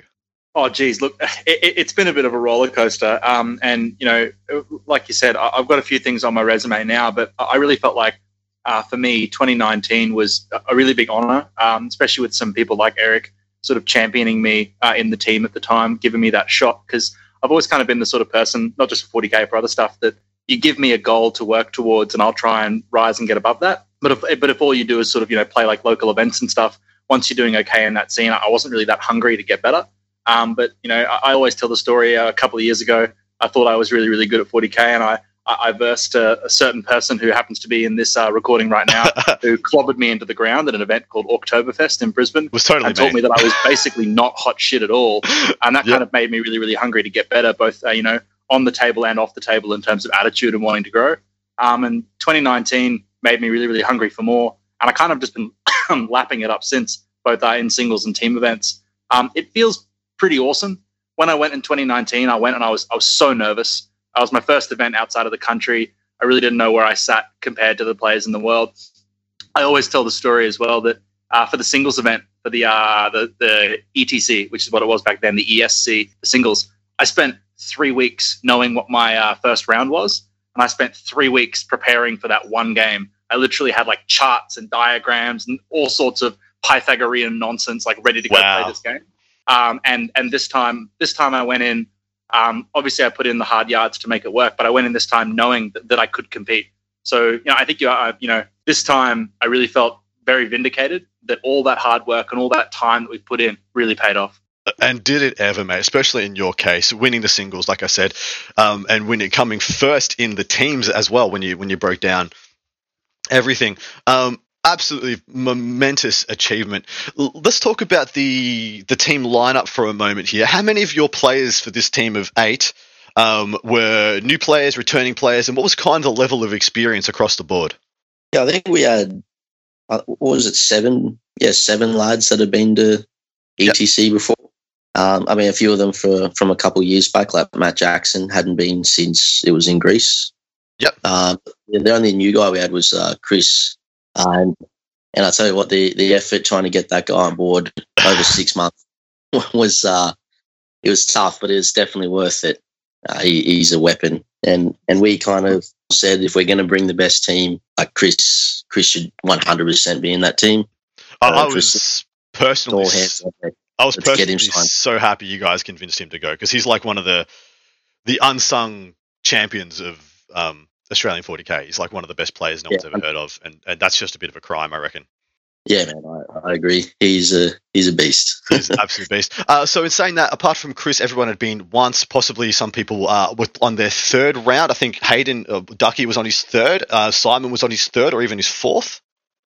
Yeah, I think no, yeah, three, three for Simon as well. Yeah, yeah so there's a, there's a, bit of depth there, but nothing compared to some of some of the, the, the, the German or Polish lads we've had on before. Like there was a gentleman from um, from Poland, Skark, who's, who's an absolute legend and, and uh, one of the best players in the world. And he's been to every single one, every single ETC, every single WTC. And so Australia, we got nothing even comparable to that level of expertise.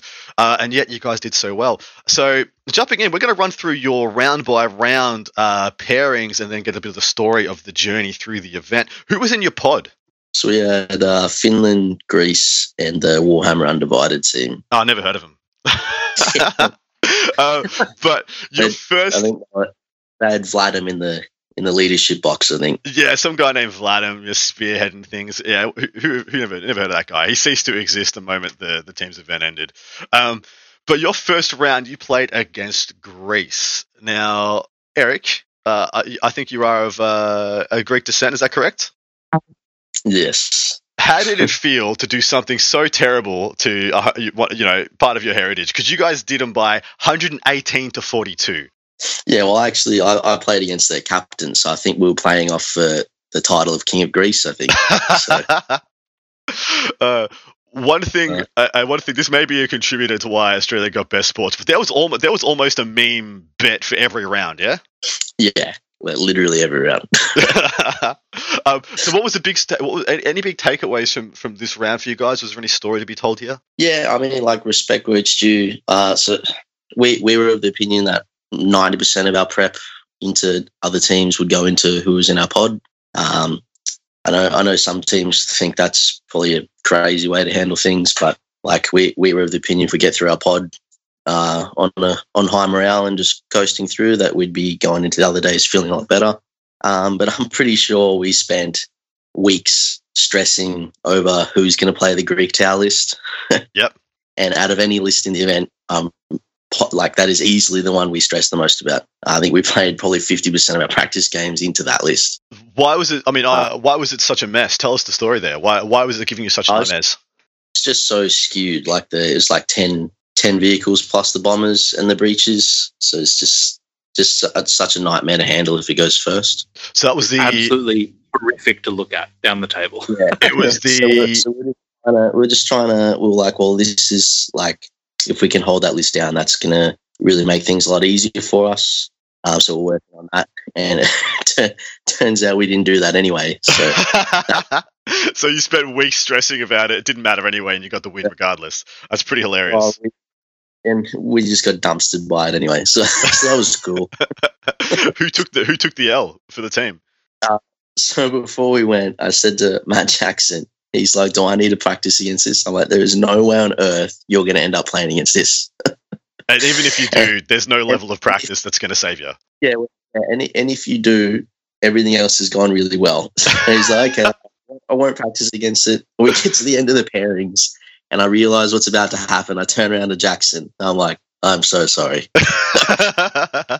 that is merely based Imperial Knights versus nothing but ve- Tau Vehicle hate. This guy had what? He did have three Hammerheads and Longstrike, triple Sky Ray, triple Devilfish, Yeah, and double bomber. and double and double bomber. That's oh my god. Um, yeah, if if you if you have any if you have any knights coming into your turn two, congratulations, you're doing better than than everybody. thought. Hashtag pray for Jackson. Pray for Jackson. Yes, Jackson's warm up into WTC took about 10 minutes. Oh jeez, poor guy. Did he even go first? At least, he'll get a turn with his army? no, I don't- Oh, oh, my lord. All right. Round two, you guys are going into Team Finland. Now, Team Finland were touted. I mean, looking at your pod, you guys in Finland were the big dogs in that pool. Finland is usually a top 10 side. They are pretty strong. Although there was always the question, I think I mentioned this in the previous segments who's going to come out of COVID stronger? Who's going to come out weaker? Who's going to come out about the same? And so people are really interested to see some of these um, heartland European countries, how their community stuck together and whether they came out uh, better or worse. This was a 105 to 55 win to Australia. What was the story here, Liam? Who did you play and how did it go? Yeah, so um, I spent a fair bit of time uh, looking at Finland's lists because I, I actually thought their list lineup in terms of list construction was really, really good. I, I agree. Um, yeah. For me, you mentioned before, you know, I've only been once before, so I know which teams have done well in the past, but I don't really know many of the names, many of the faces. Um, I ended up playing. It wasn't Finland's captain, but he was a fellow who had assisted quite a lot with pairings. His name was was uh, Sammy, um, and my understanding was that um, quite a few of the Finland regulars actually weren't on the team this year. So again, the people that I, I probably wouldn't know anyway, I wasn't really aware of who was who. Um, Sammy was playing uh, Halo Doom Eldar, and, and it was a pretty pretty brutal game. We were playing uh, Recover the Relics, which is the mission where you don't get CP if your opponent's on your deployment zone. Um, and so I think he actually was the captain. My apologies. And um, basically, I went first in this game. I was really, really aggro with all the Necrons. I was on every objective. I think he got one CP over five turns overall, um, which is pretty rude, especially when I wrapped him turn one and made him use Desperate Breakout. So he spent all his CP in the first turn. Um, so he had zero CP for basically the entire game. Um, it was a very, very rough game, and it was a big 20 win, 20 0 win to me. I mean, and no surprise, you're going to hear that a lot from Liam because, like I said, he came first in the, the rankings of individual players throughout the team event. So, I mean, we're, we're going to get to the end here. I'm going to ask who took points off you, Liam, and we're going to give them accolades because that's pretty much more of the achievement here. Um, Eric, was there any wider story of this round versus Finland?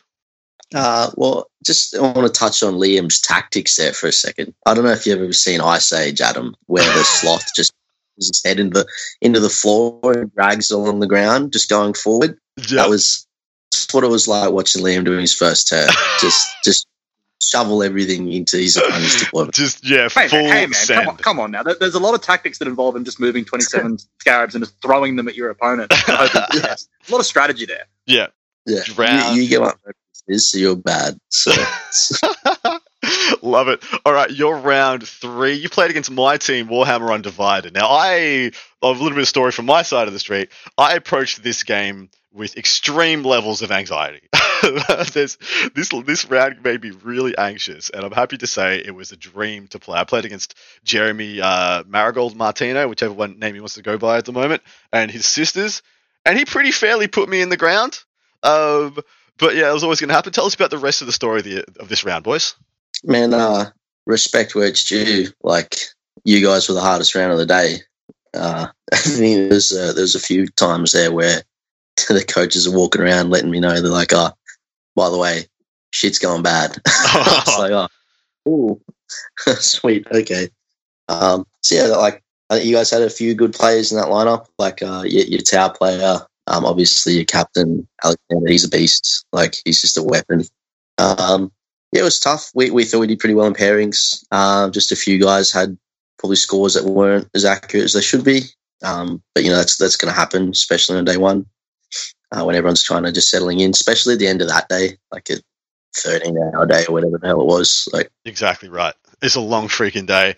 And um, yeah, going into that round, um, everybody was wrecked. Everybody was absolutely wrecked. Uh, it ended up being 100 to 60. So you did get over the line pretty comfortably in the end there. I, I'm of the opinion, I don't know if you guys are the same. Anything 100 points or over is a is a solid win. Anything 105 to 100 and, you know 115 is comfortable. Anything more than 115 is pretty much a decimation. Is that how you guys see it as well? Yeah, yeah, I agree. Like we we were aiming for three digit plus wins on all the day one, but but uh, yeah, it was difficult. Like you, you got you guys are definitely the toughest opponent in the pod, which is um, uh, unexpected to be perfectly honest. You'll love to hear it. Um, you know, Adam, going into this, I don't know that many names, but you know, um, your, your captain, um, Alexander, I, I played him in the singles in 2019, and I have mad respect for the skills of that man. Like he's honestly an absolute unit when it comes to playing movement and rapping. He, he was honestly such an amazingly high skill level player. Did he take any points off you? Oh no, I, didn't, I didn't, play. I didn't play him. Never mind. Um, All good. So yeah, going in at the end of day one, you guys have made it through the pod in flying colors. What was your feelings going into day two? How much did you, how much sleep did you manage to get between day one and day two? Because I know, like, if you guys are anything like me, I go back to my room at about one o'clock in the morning after scrambling some food and running into three different packs of people I got stuck in conversation with. How was it for you guys? You got sleep? I did. bro, bro, that schedule was rough. It actually was. Like there, there's no if buts and maybes about it. So I get back to the room and I'm like, oh, what time do we have to be back there tomorrow? It's going to be like ten o'clock or something, right? And it's yeah. captain's meeting eight o'clock. Oh yeah, sick. Sweet man. Rough. Uh, so you guys knew your your next round pairing though, because you guys played against Sweden um, first up the next day. Yeah, we did. Very strong, very strong national side, very strong team. Um, how did you guys conceptualize going into this round, and what was the story of it? Yeah, I think um, I'll leave the actual games to Liam because he had a pretty interesting one. But uh, going into the round, we, we hadn't looked at Sweden's lineup before the event. Uh, like, like, I said, we went through most of our focus was on our pod and then a couple of the the uh, top contenders. So we hadn't actually looked at their list yet. Um, so we're, we're all sitting at the table, going, bringing up their list, and we're like, "Oh dear, we, we pair shithouse into this lineup." so, um, so it's like it's like midnight, and we're sitting there saying, "Okay, cool." so one, we pair terribly in this lineup. It's midnight. Ajez, me and you have to actually put some thought into how we're going to handle this because it's going to be rough. mm. Interesting. Liam, tell us about your round. How'd it go?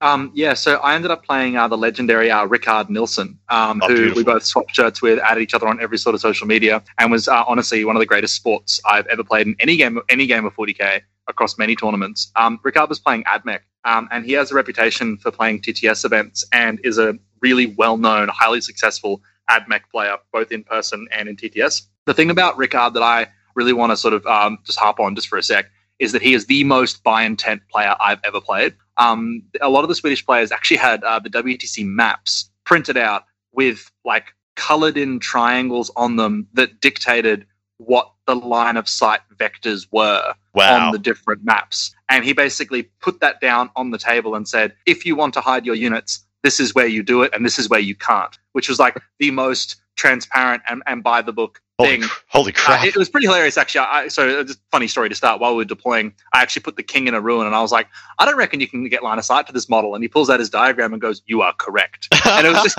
it was, it was just pretty funny. Um, it was a really rough game for Rickard. Um, I, I went first in that game too, and he deployed very, very aggressively on one side of the table with the idea to get quite good line of sight against me. Um, because I went first, I kind of threw everything down his throat, and because of, um, I think he could have used scout moves a little bit better to move backwards. He actually moved forwards. And part of what that meant was that I had tri pointed, uh, wrapped two different units in his turn one, and it kind of snowballed very, very quickly from there. Um, you know, uh, I killed all of his melee units, the unit of Rust Stalker's turn one. He had no melee units after that, and I was just locked in combat with him from turn one. Uh, it was really, really brutal uh, from there on out. Um, he killed a lot of my units, but at the end of the day, uh, 60 AdMech infantry and some bin chickens locked in combat don't really do anything. Um, sorry, that's what I call them. That's Oh, probably I not know. very nice. no, Um, no, no, no, no, They, no. they do look like ibises to me. Uh, it was everybody- pretty rough. everybody forevermore, they are the bin chicken. They are the They are the ibis. Please chicken. look So, it up, um, look that- it that up on a- YouTube and learn what the bin chicken is. If There you haven't seen what an beautiful ibis is, Europe, please, uh, Yep. please look it up. But yeah, so that was a big.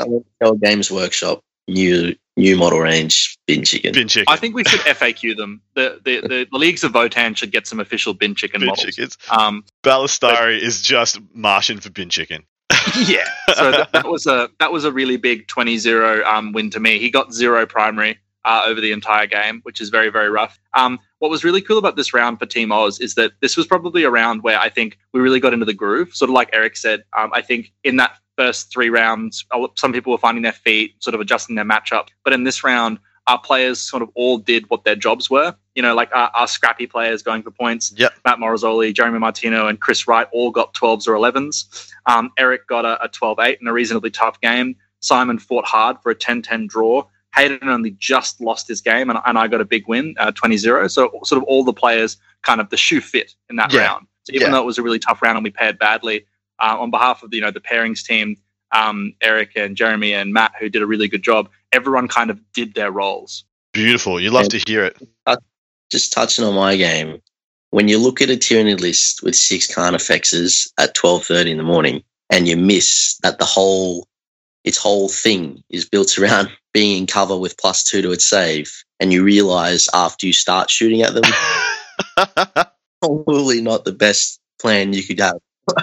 yeah, That, that's yeah. a failed morale. That is a fair, yeah. yeah, That is a, a nice six. I roll my rock grind into a carnifex. I'm like, oh, yeah, there's all these at AP2s. Like, yeah, two ups. And I was like, yep, sweet. What? Um, oh, I love it. I love to hear that even like you're one of the best players in the world, Eric, one of the best reputations for pairings and captains, that people at this level can still make a mistake. Fatigue is still a factor.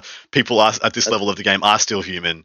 Um, that's pretty awesome. Anyway, the round ended up being a 92 point to six, 92 to 68 win, so seven points less somewhere. Like if all those people who scrap for 12s and 8s and whatnot all get one or two points less each, this is a this is a draw straight up. So it was not a comfortable win, but it is a win nonetheless.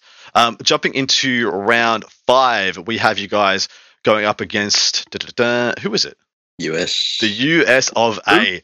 This was a big deal. This was a, a big round for Australia. Um, America was coming in touted as having, you know, a, a compilation of some of the best players um, in the world at singles, and everyone was so far in awe of uh, what they were doing in the teams side of things. So, how did you guys shake this up? You guys ended up getting an 84 to 76 draw. So Australia got the smaller side of the draw. America getting the larger side of the draw. Two two points difference in anybody's score. America gets a win.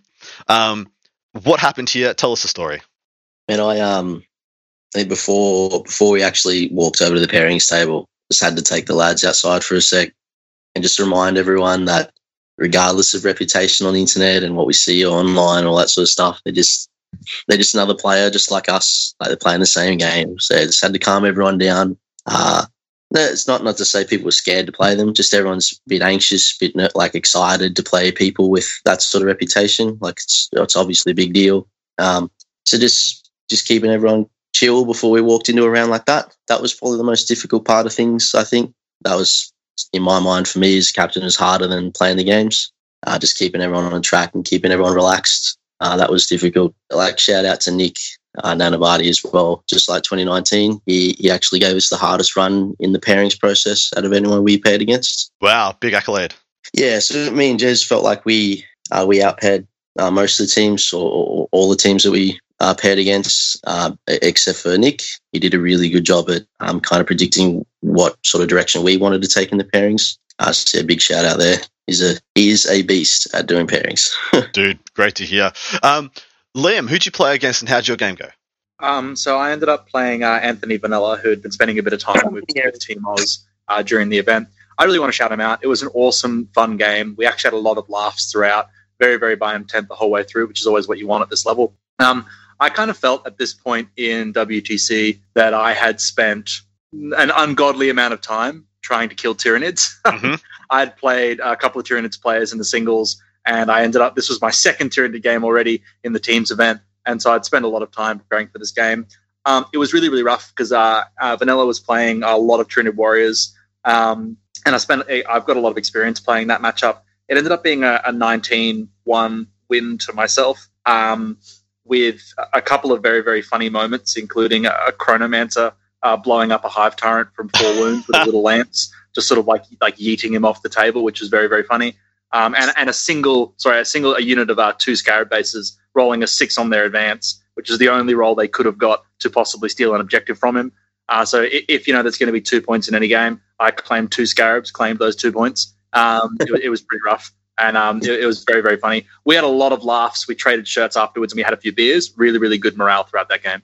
Uh, I'll just shout out to our Art of War Down Under's very lovely Tony V, who uh, was a, a, fixture in the Australian camp for most of this, uh, ingratiating himself very nicely with a lot of the Australian players. I think he's very well loved down under now, and he has a nice warm place anytime he wants to come visit in like a multitude of different states. So absolutely showed his class.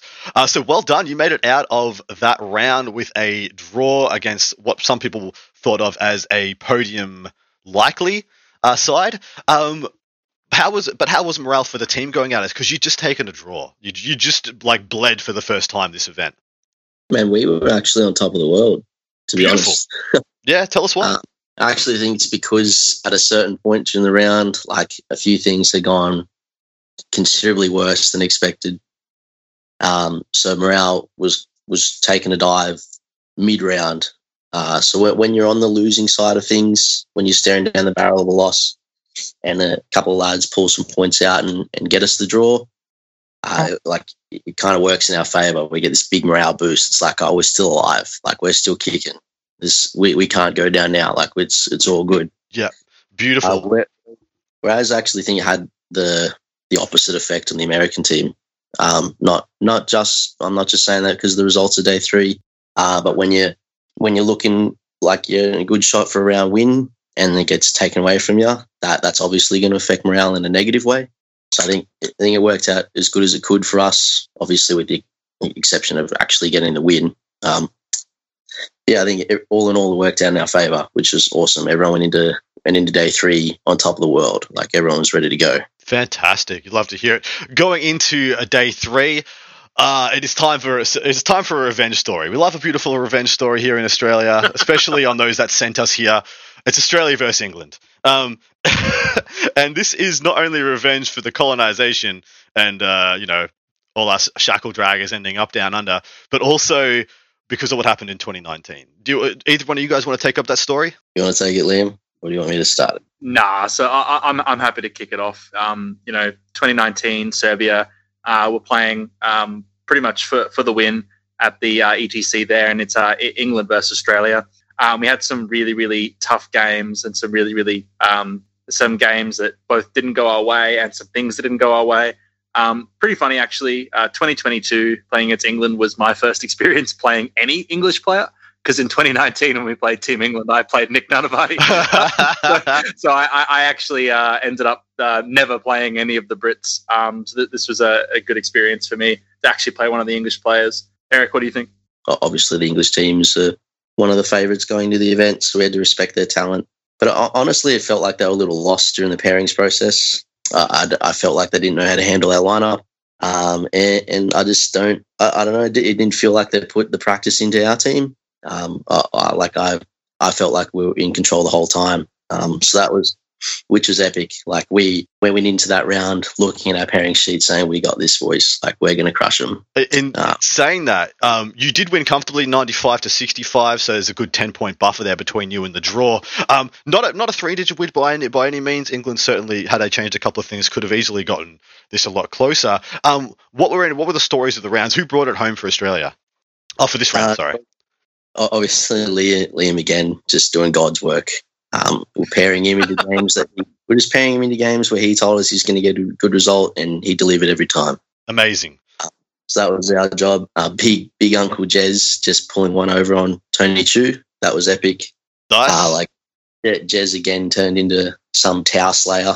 Just like 29 just randomly gets allocated to be, all right, you're diving on the Tau every time.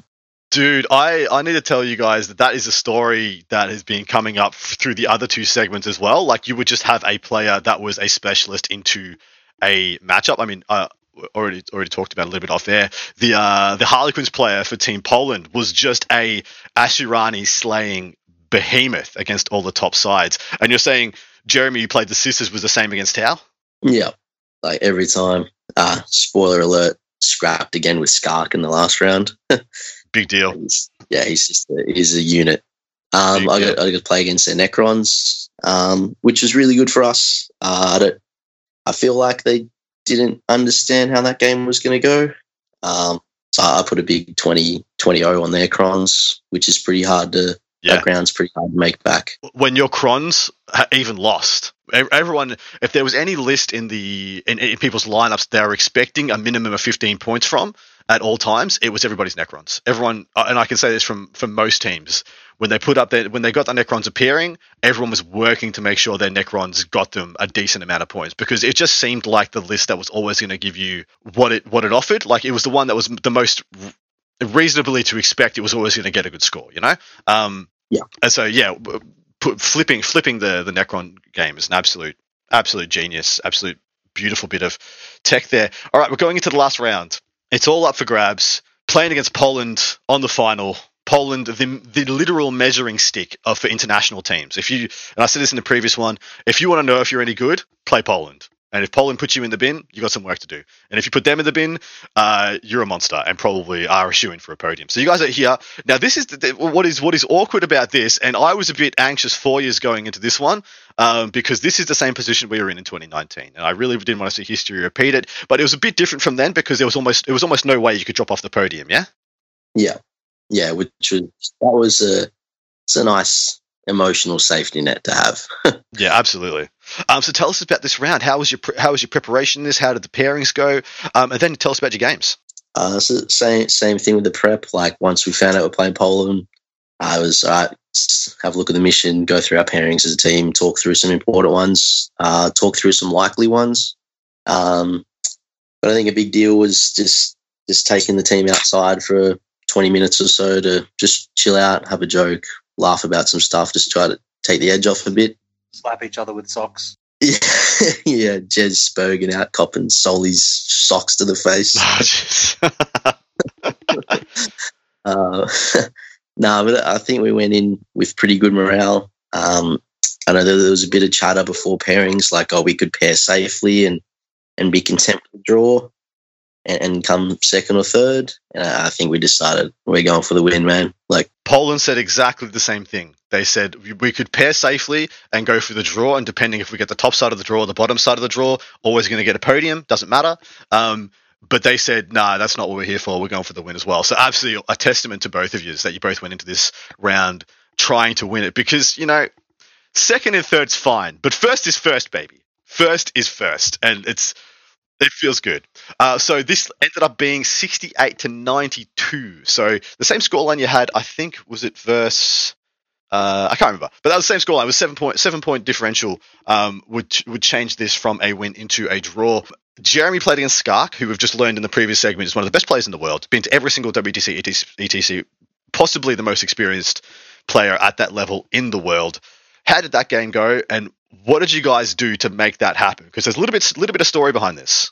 Yeah, so yeah, just going back to the pairings. Um, we we actually played a bit of chicken with them in the pairings. Uh, we, we're kind of bullying them with mirror matches. Uh, so we we figured a team like Poland is probably too, you know, kind of similar to us, where they they don't like resting games on the back of a dice roll of who goes first. Um, so there there was a time where well, we're sitting and looking at a pairing starter. We're like, guys, looking at this, the Tau is going to come up next. They're going to put their Tau up, and we we did not have a good answer for it after I was out of the pool. um, so we're looking at it like, okay, we could put Jez and Soli. We're pretty convinced they're going to put themselves in, um, and that was looking rough. Uh, like we, so we were sitting there hoping we wanted to find a way for the Tau to take Jez to take our sisters. Um, I was of the opinion putting the Dark Eldar in was not going to do that for us. They were just going to bank a big win, especially what happened to Soli against Jack Harpster. So we'll, we're a bit, nervous about that one. Um, so I was like, well, I don't think they're going to risk a, a, coin flip. So fuck it. Let's put our Tau in. Uh, that thankfully they didn't know we absolutely didn't want that matchup. yeah, so you absolutely did not want the mirror. You thought the mirror would go their way if they took it. Yep. Uh, so I was, I was talking to Dark. I was like, "Can you win this game if he goes first? He's like, "Absolutely not. I'll get smashed." I said, "Can he win that game if you go first? He goes, "Yeah, he still can." I was like, "Okay, this is bad." I was like, "Ah, uh, fuck it. I don't reckon they'll do it. I don't reckon they'll take it. They won't risk it." Um, so we put Duck, our Tau, and our sisters into their Tau, and they hand us back the refuse card. We're like, me, Jez, and Soli all look at each other, like, all right, flip it over, and they gave us back our Tau. We're like, thank God. So just to just to put that into perspective for people, this is the top level of competition. This is the Olympics. This is the last significant thing that Australia could do to shake up the pairings before things just kind of fell into place a little bit. Um, and so instead of doing a safe thing and throwing somebody under the bus in order to get the Tau list of Skark, who's a freaking juggernaut, um, get him out of the pool and just throw somebody in the bus, they're like, how do we position this to go into our kind of trap card, which is the sisters matchup that Jeremy is super tuned into playing into Tau against. And so to do that, you offered him a matchup that he probably would have won anyway, but optically, just looking at Tau versus Tau, it's a coin flip. It's who goes first wins. And I'll, I'll tell you right now, I, I literally recorded with the Polish players yesterday, and Skark was their 20 0 getter. He was literally existed to go and get 20 O's. And that's been his modus operandi. He's a he's a he is a 20-0 archetype player. He plays at the level to go and annihilate people with math. And so when you offered him the unpalatable 50-50 on paper, he chose to go with the one with uh, the devil devil he knows. And so uh, you guys played that perfectly, and uh, well done to you. Because what happened after that? Well, it's kind of funny. Uh, we we ended up putting Liam forward after that, um, and it it almost felt like they tried to do the same thing we did, and they gave us the Necron as an option, and then uh, I think it was their, feel like it was their Tyranids. Yeah, it was the, to be honest. Yeah, yeah, it was the Tyranids. Yep, definitely, because Jackson was the leftover against the Drukhari. Yeah, so they, they put the same thing in. So I think they were expecting us to maybe do the same thing. Um, where what would have happened then is Duck would have played the Crons, Liam would have played the Nids, which probably ends up with a a pairings projection in their favor. Um, but it, it, was kind of funny before we even started pairings, like we were sitting outside, when we're looking at our data, I asked Liam, I'm like, how do you think you go in this Necron mirror? Because I reckon it's going to happen. Uh, so we spent a bit of time talking about it. Liam tells me, I'm going to get a 14. I'm like, okay. So they give us the option of the Necrons. And I don't think they were expecting us to take the mirror. Like, uh, I think they were expecting us to do the same thing they did. Yep. Uh, and then then big uh, big Liam delivers as always, brings back fourteen.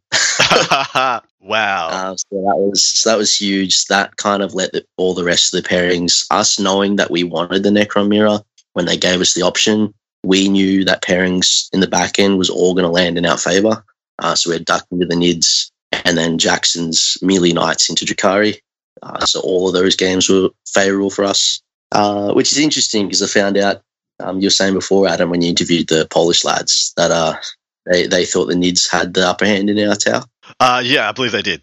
Yeah, I believe they wanted that matchup. Yeah, so I mean that's that's pretty interesting. Um, but yeah, so that, that led us to I don't know, gave us a big morale boost going into the games. Everyone's like, we fucking got them. Like this is ours. We're just gonna deliver on our points now. Um, so that was huge, man. That was uh, was really good. Like hats off to Typhus. He was really good. Yeah, he, he knew what he was doing with pairings, obviously, to get the Polish team that far. Um, but yeah, I think we I think we might have just outfoxed him in that one.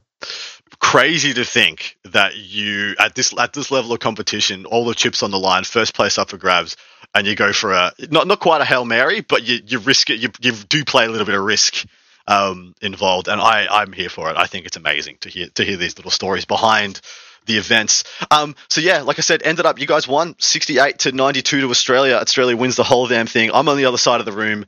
I hear I, am running over like at, my opponent's in his movement phase. I'm like, I'll be right back, and I run over and I annoy two or three of the coaches, being like, "How's it going? How's it going? Tell me, tell me, tell me." And they're like, "Shut up, Adam, go away." I'm like, "Okay, I'll be right back." And I go back and he roll. I see his advanced rolls and he's moved and stuff, and he does his shooting phase and movement phase. I'm like, "Okay, cool." Tap the clock to me and start on my movement phase.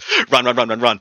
Annoy, annoy a couple of coaches. What's going on? It was pretty funny. Um, uh, we didn't talk about this, by the way. Uh, firstly, congratulations again for winning. Um, how many support staff did Australia bring? And tell us their names. They need as much of a shout out as any of the other boys because they spent just as much money as anybody else and put in a hell of a lot of miles.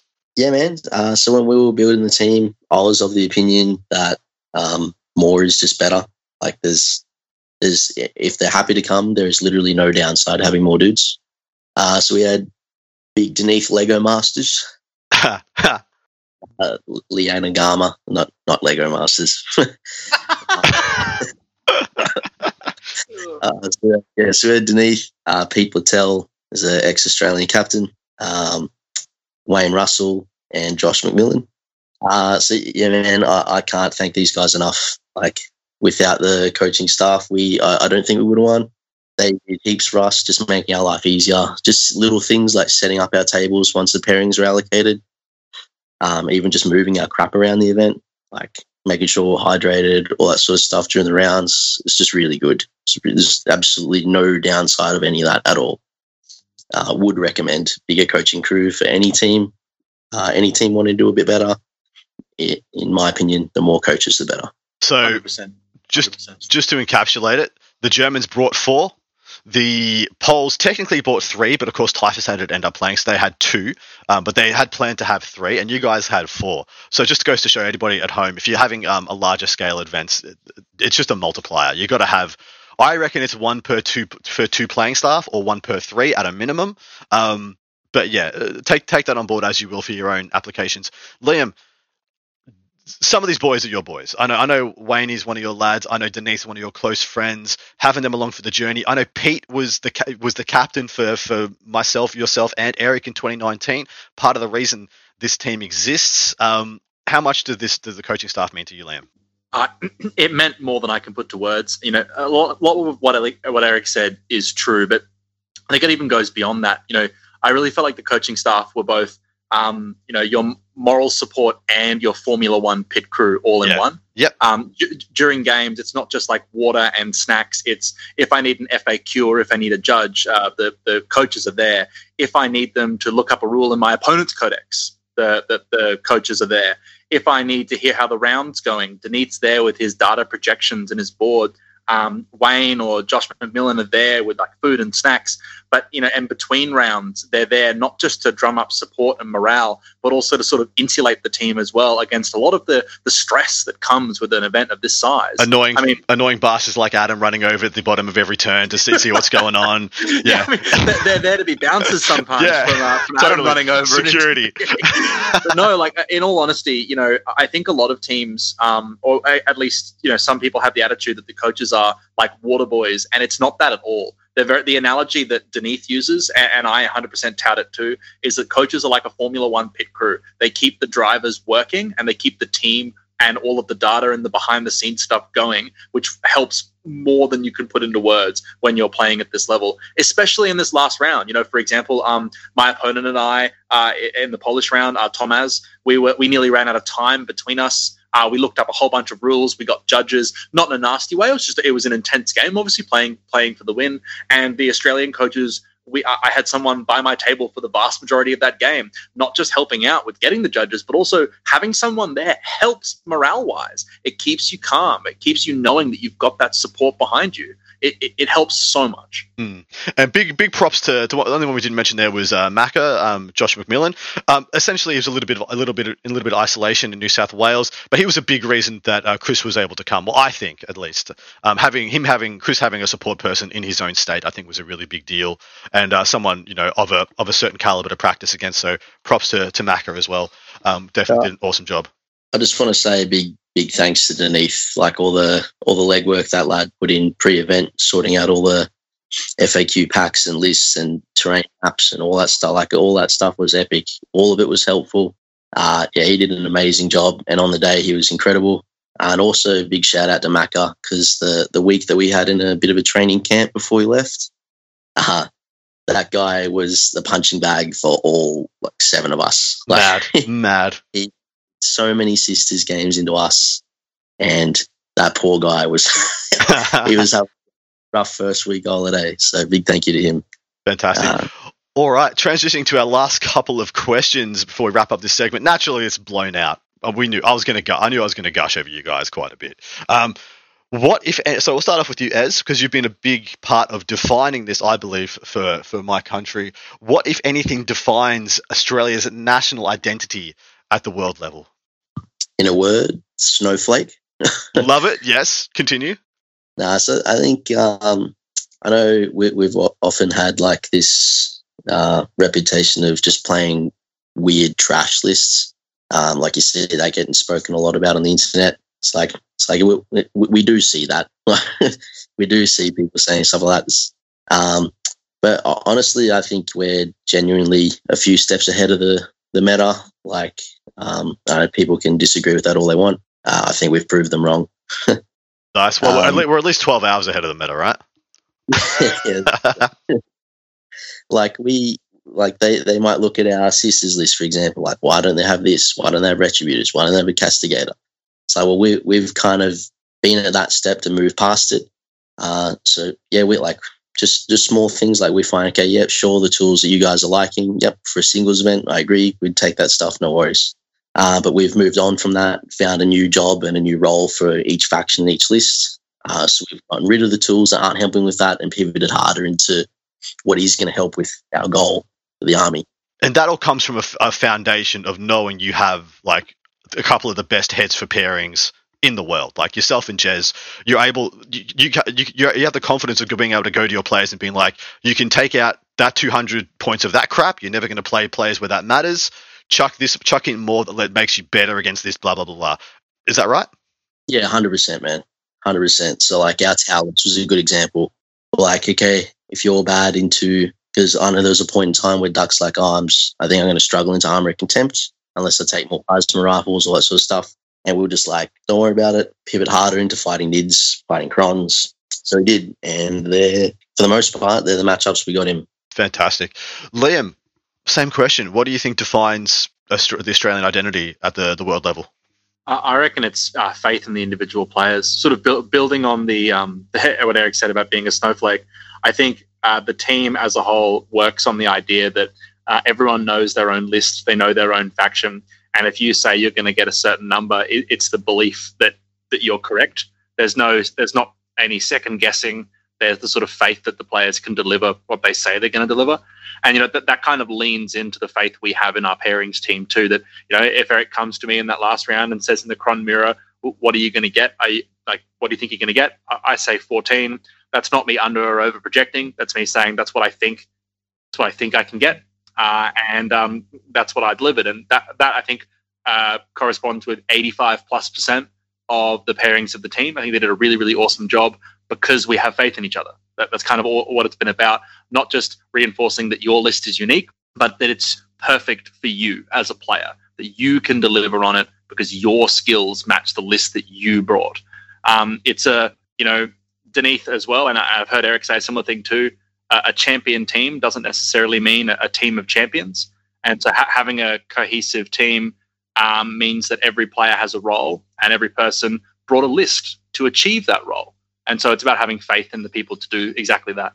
Fan freaking tastic, gents. And on that note, we will wrap up this last segment and wrap up the episode. I want to thank you again for everything you've done for my country personally, uh, from the bottom of my heart. And I don't want to say on behalf of all of Australia, but on behalf of all of Australia, thank you very much for representing our nation so perfectly, so incredibly well.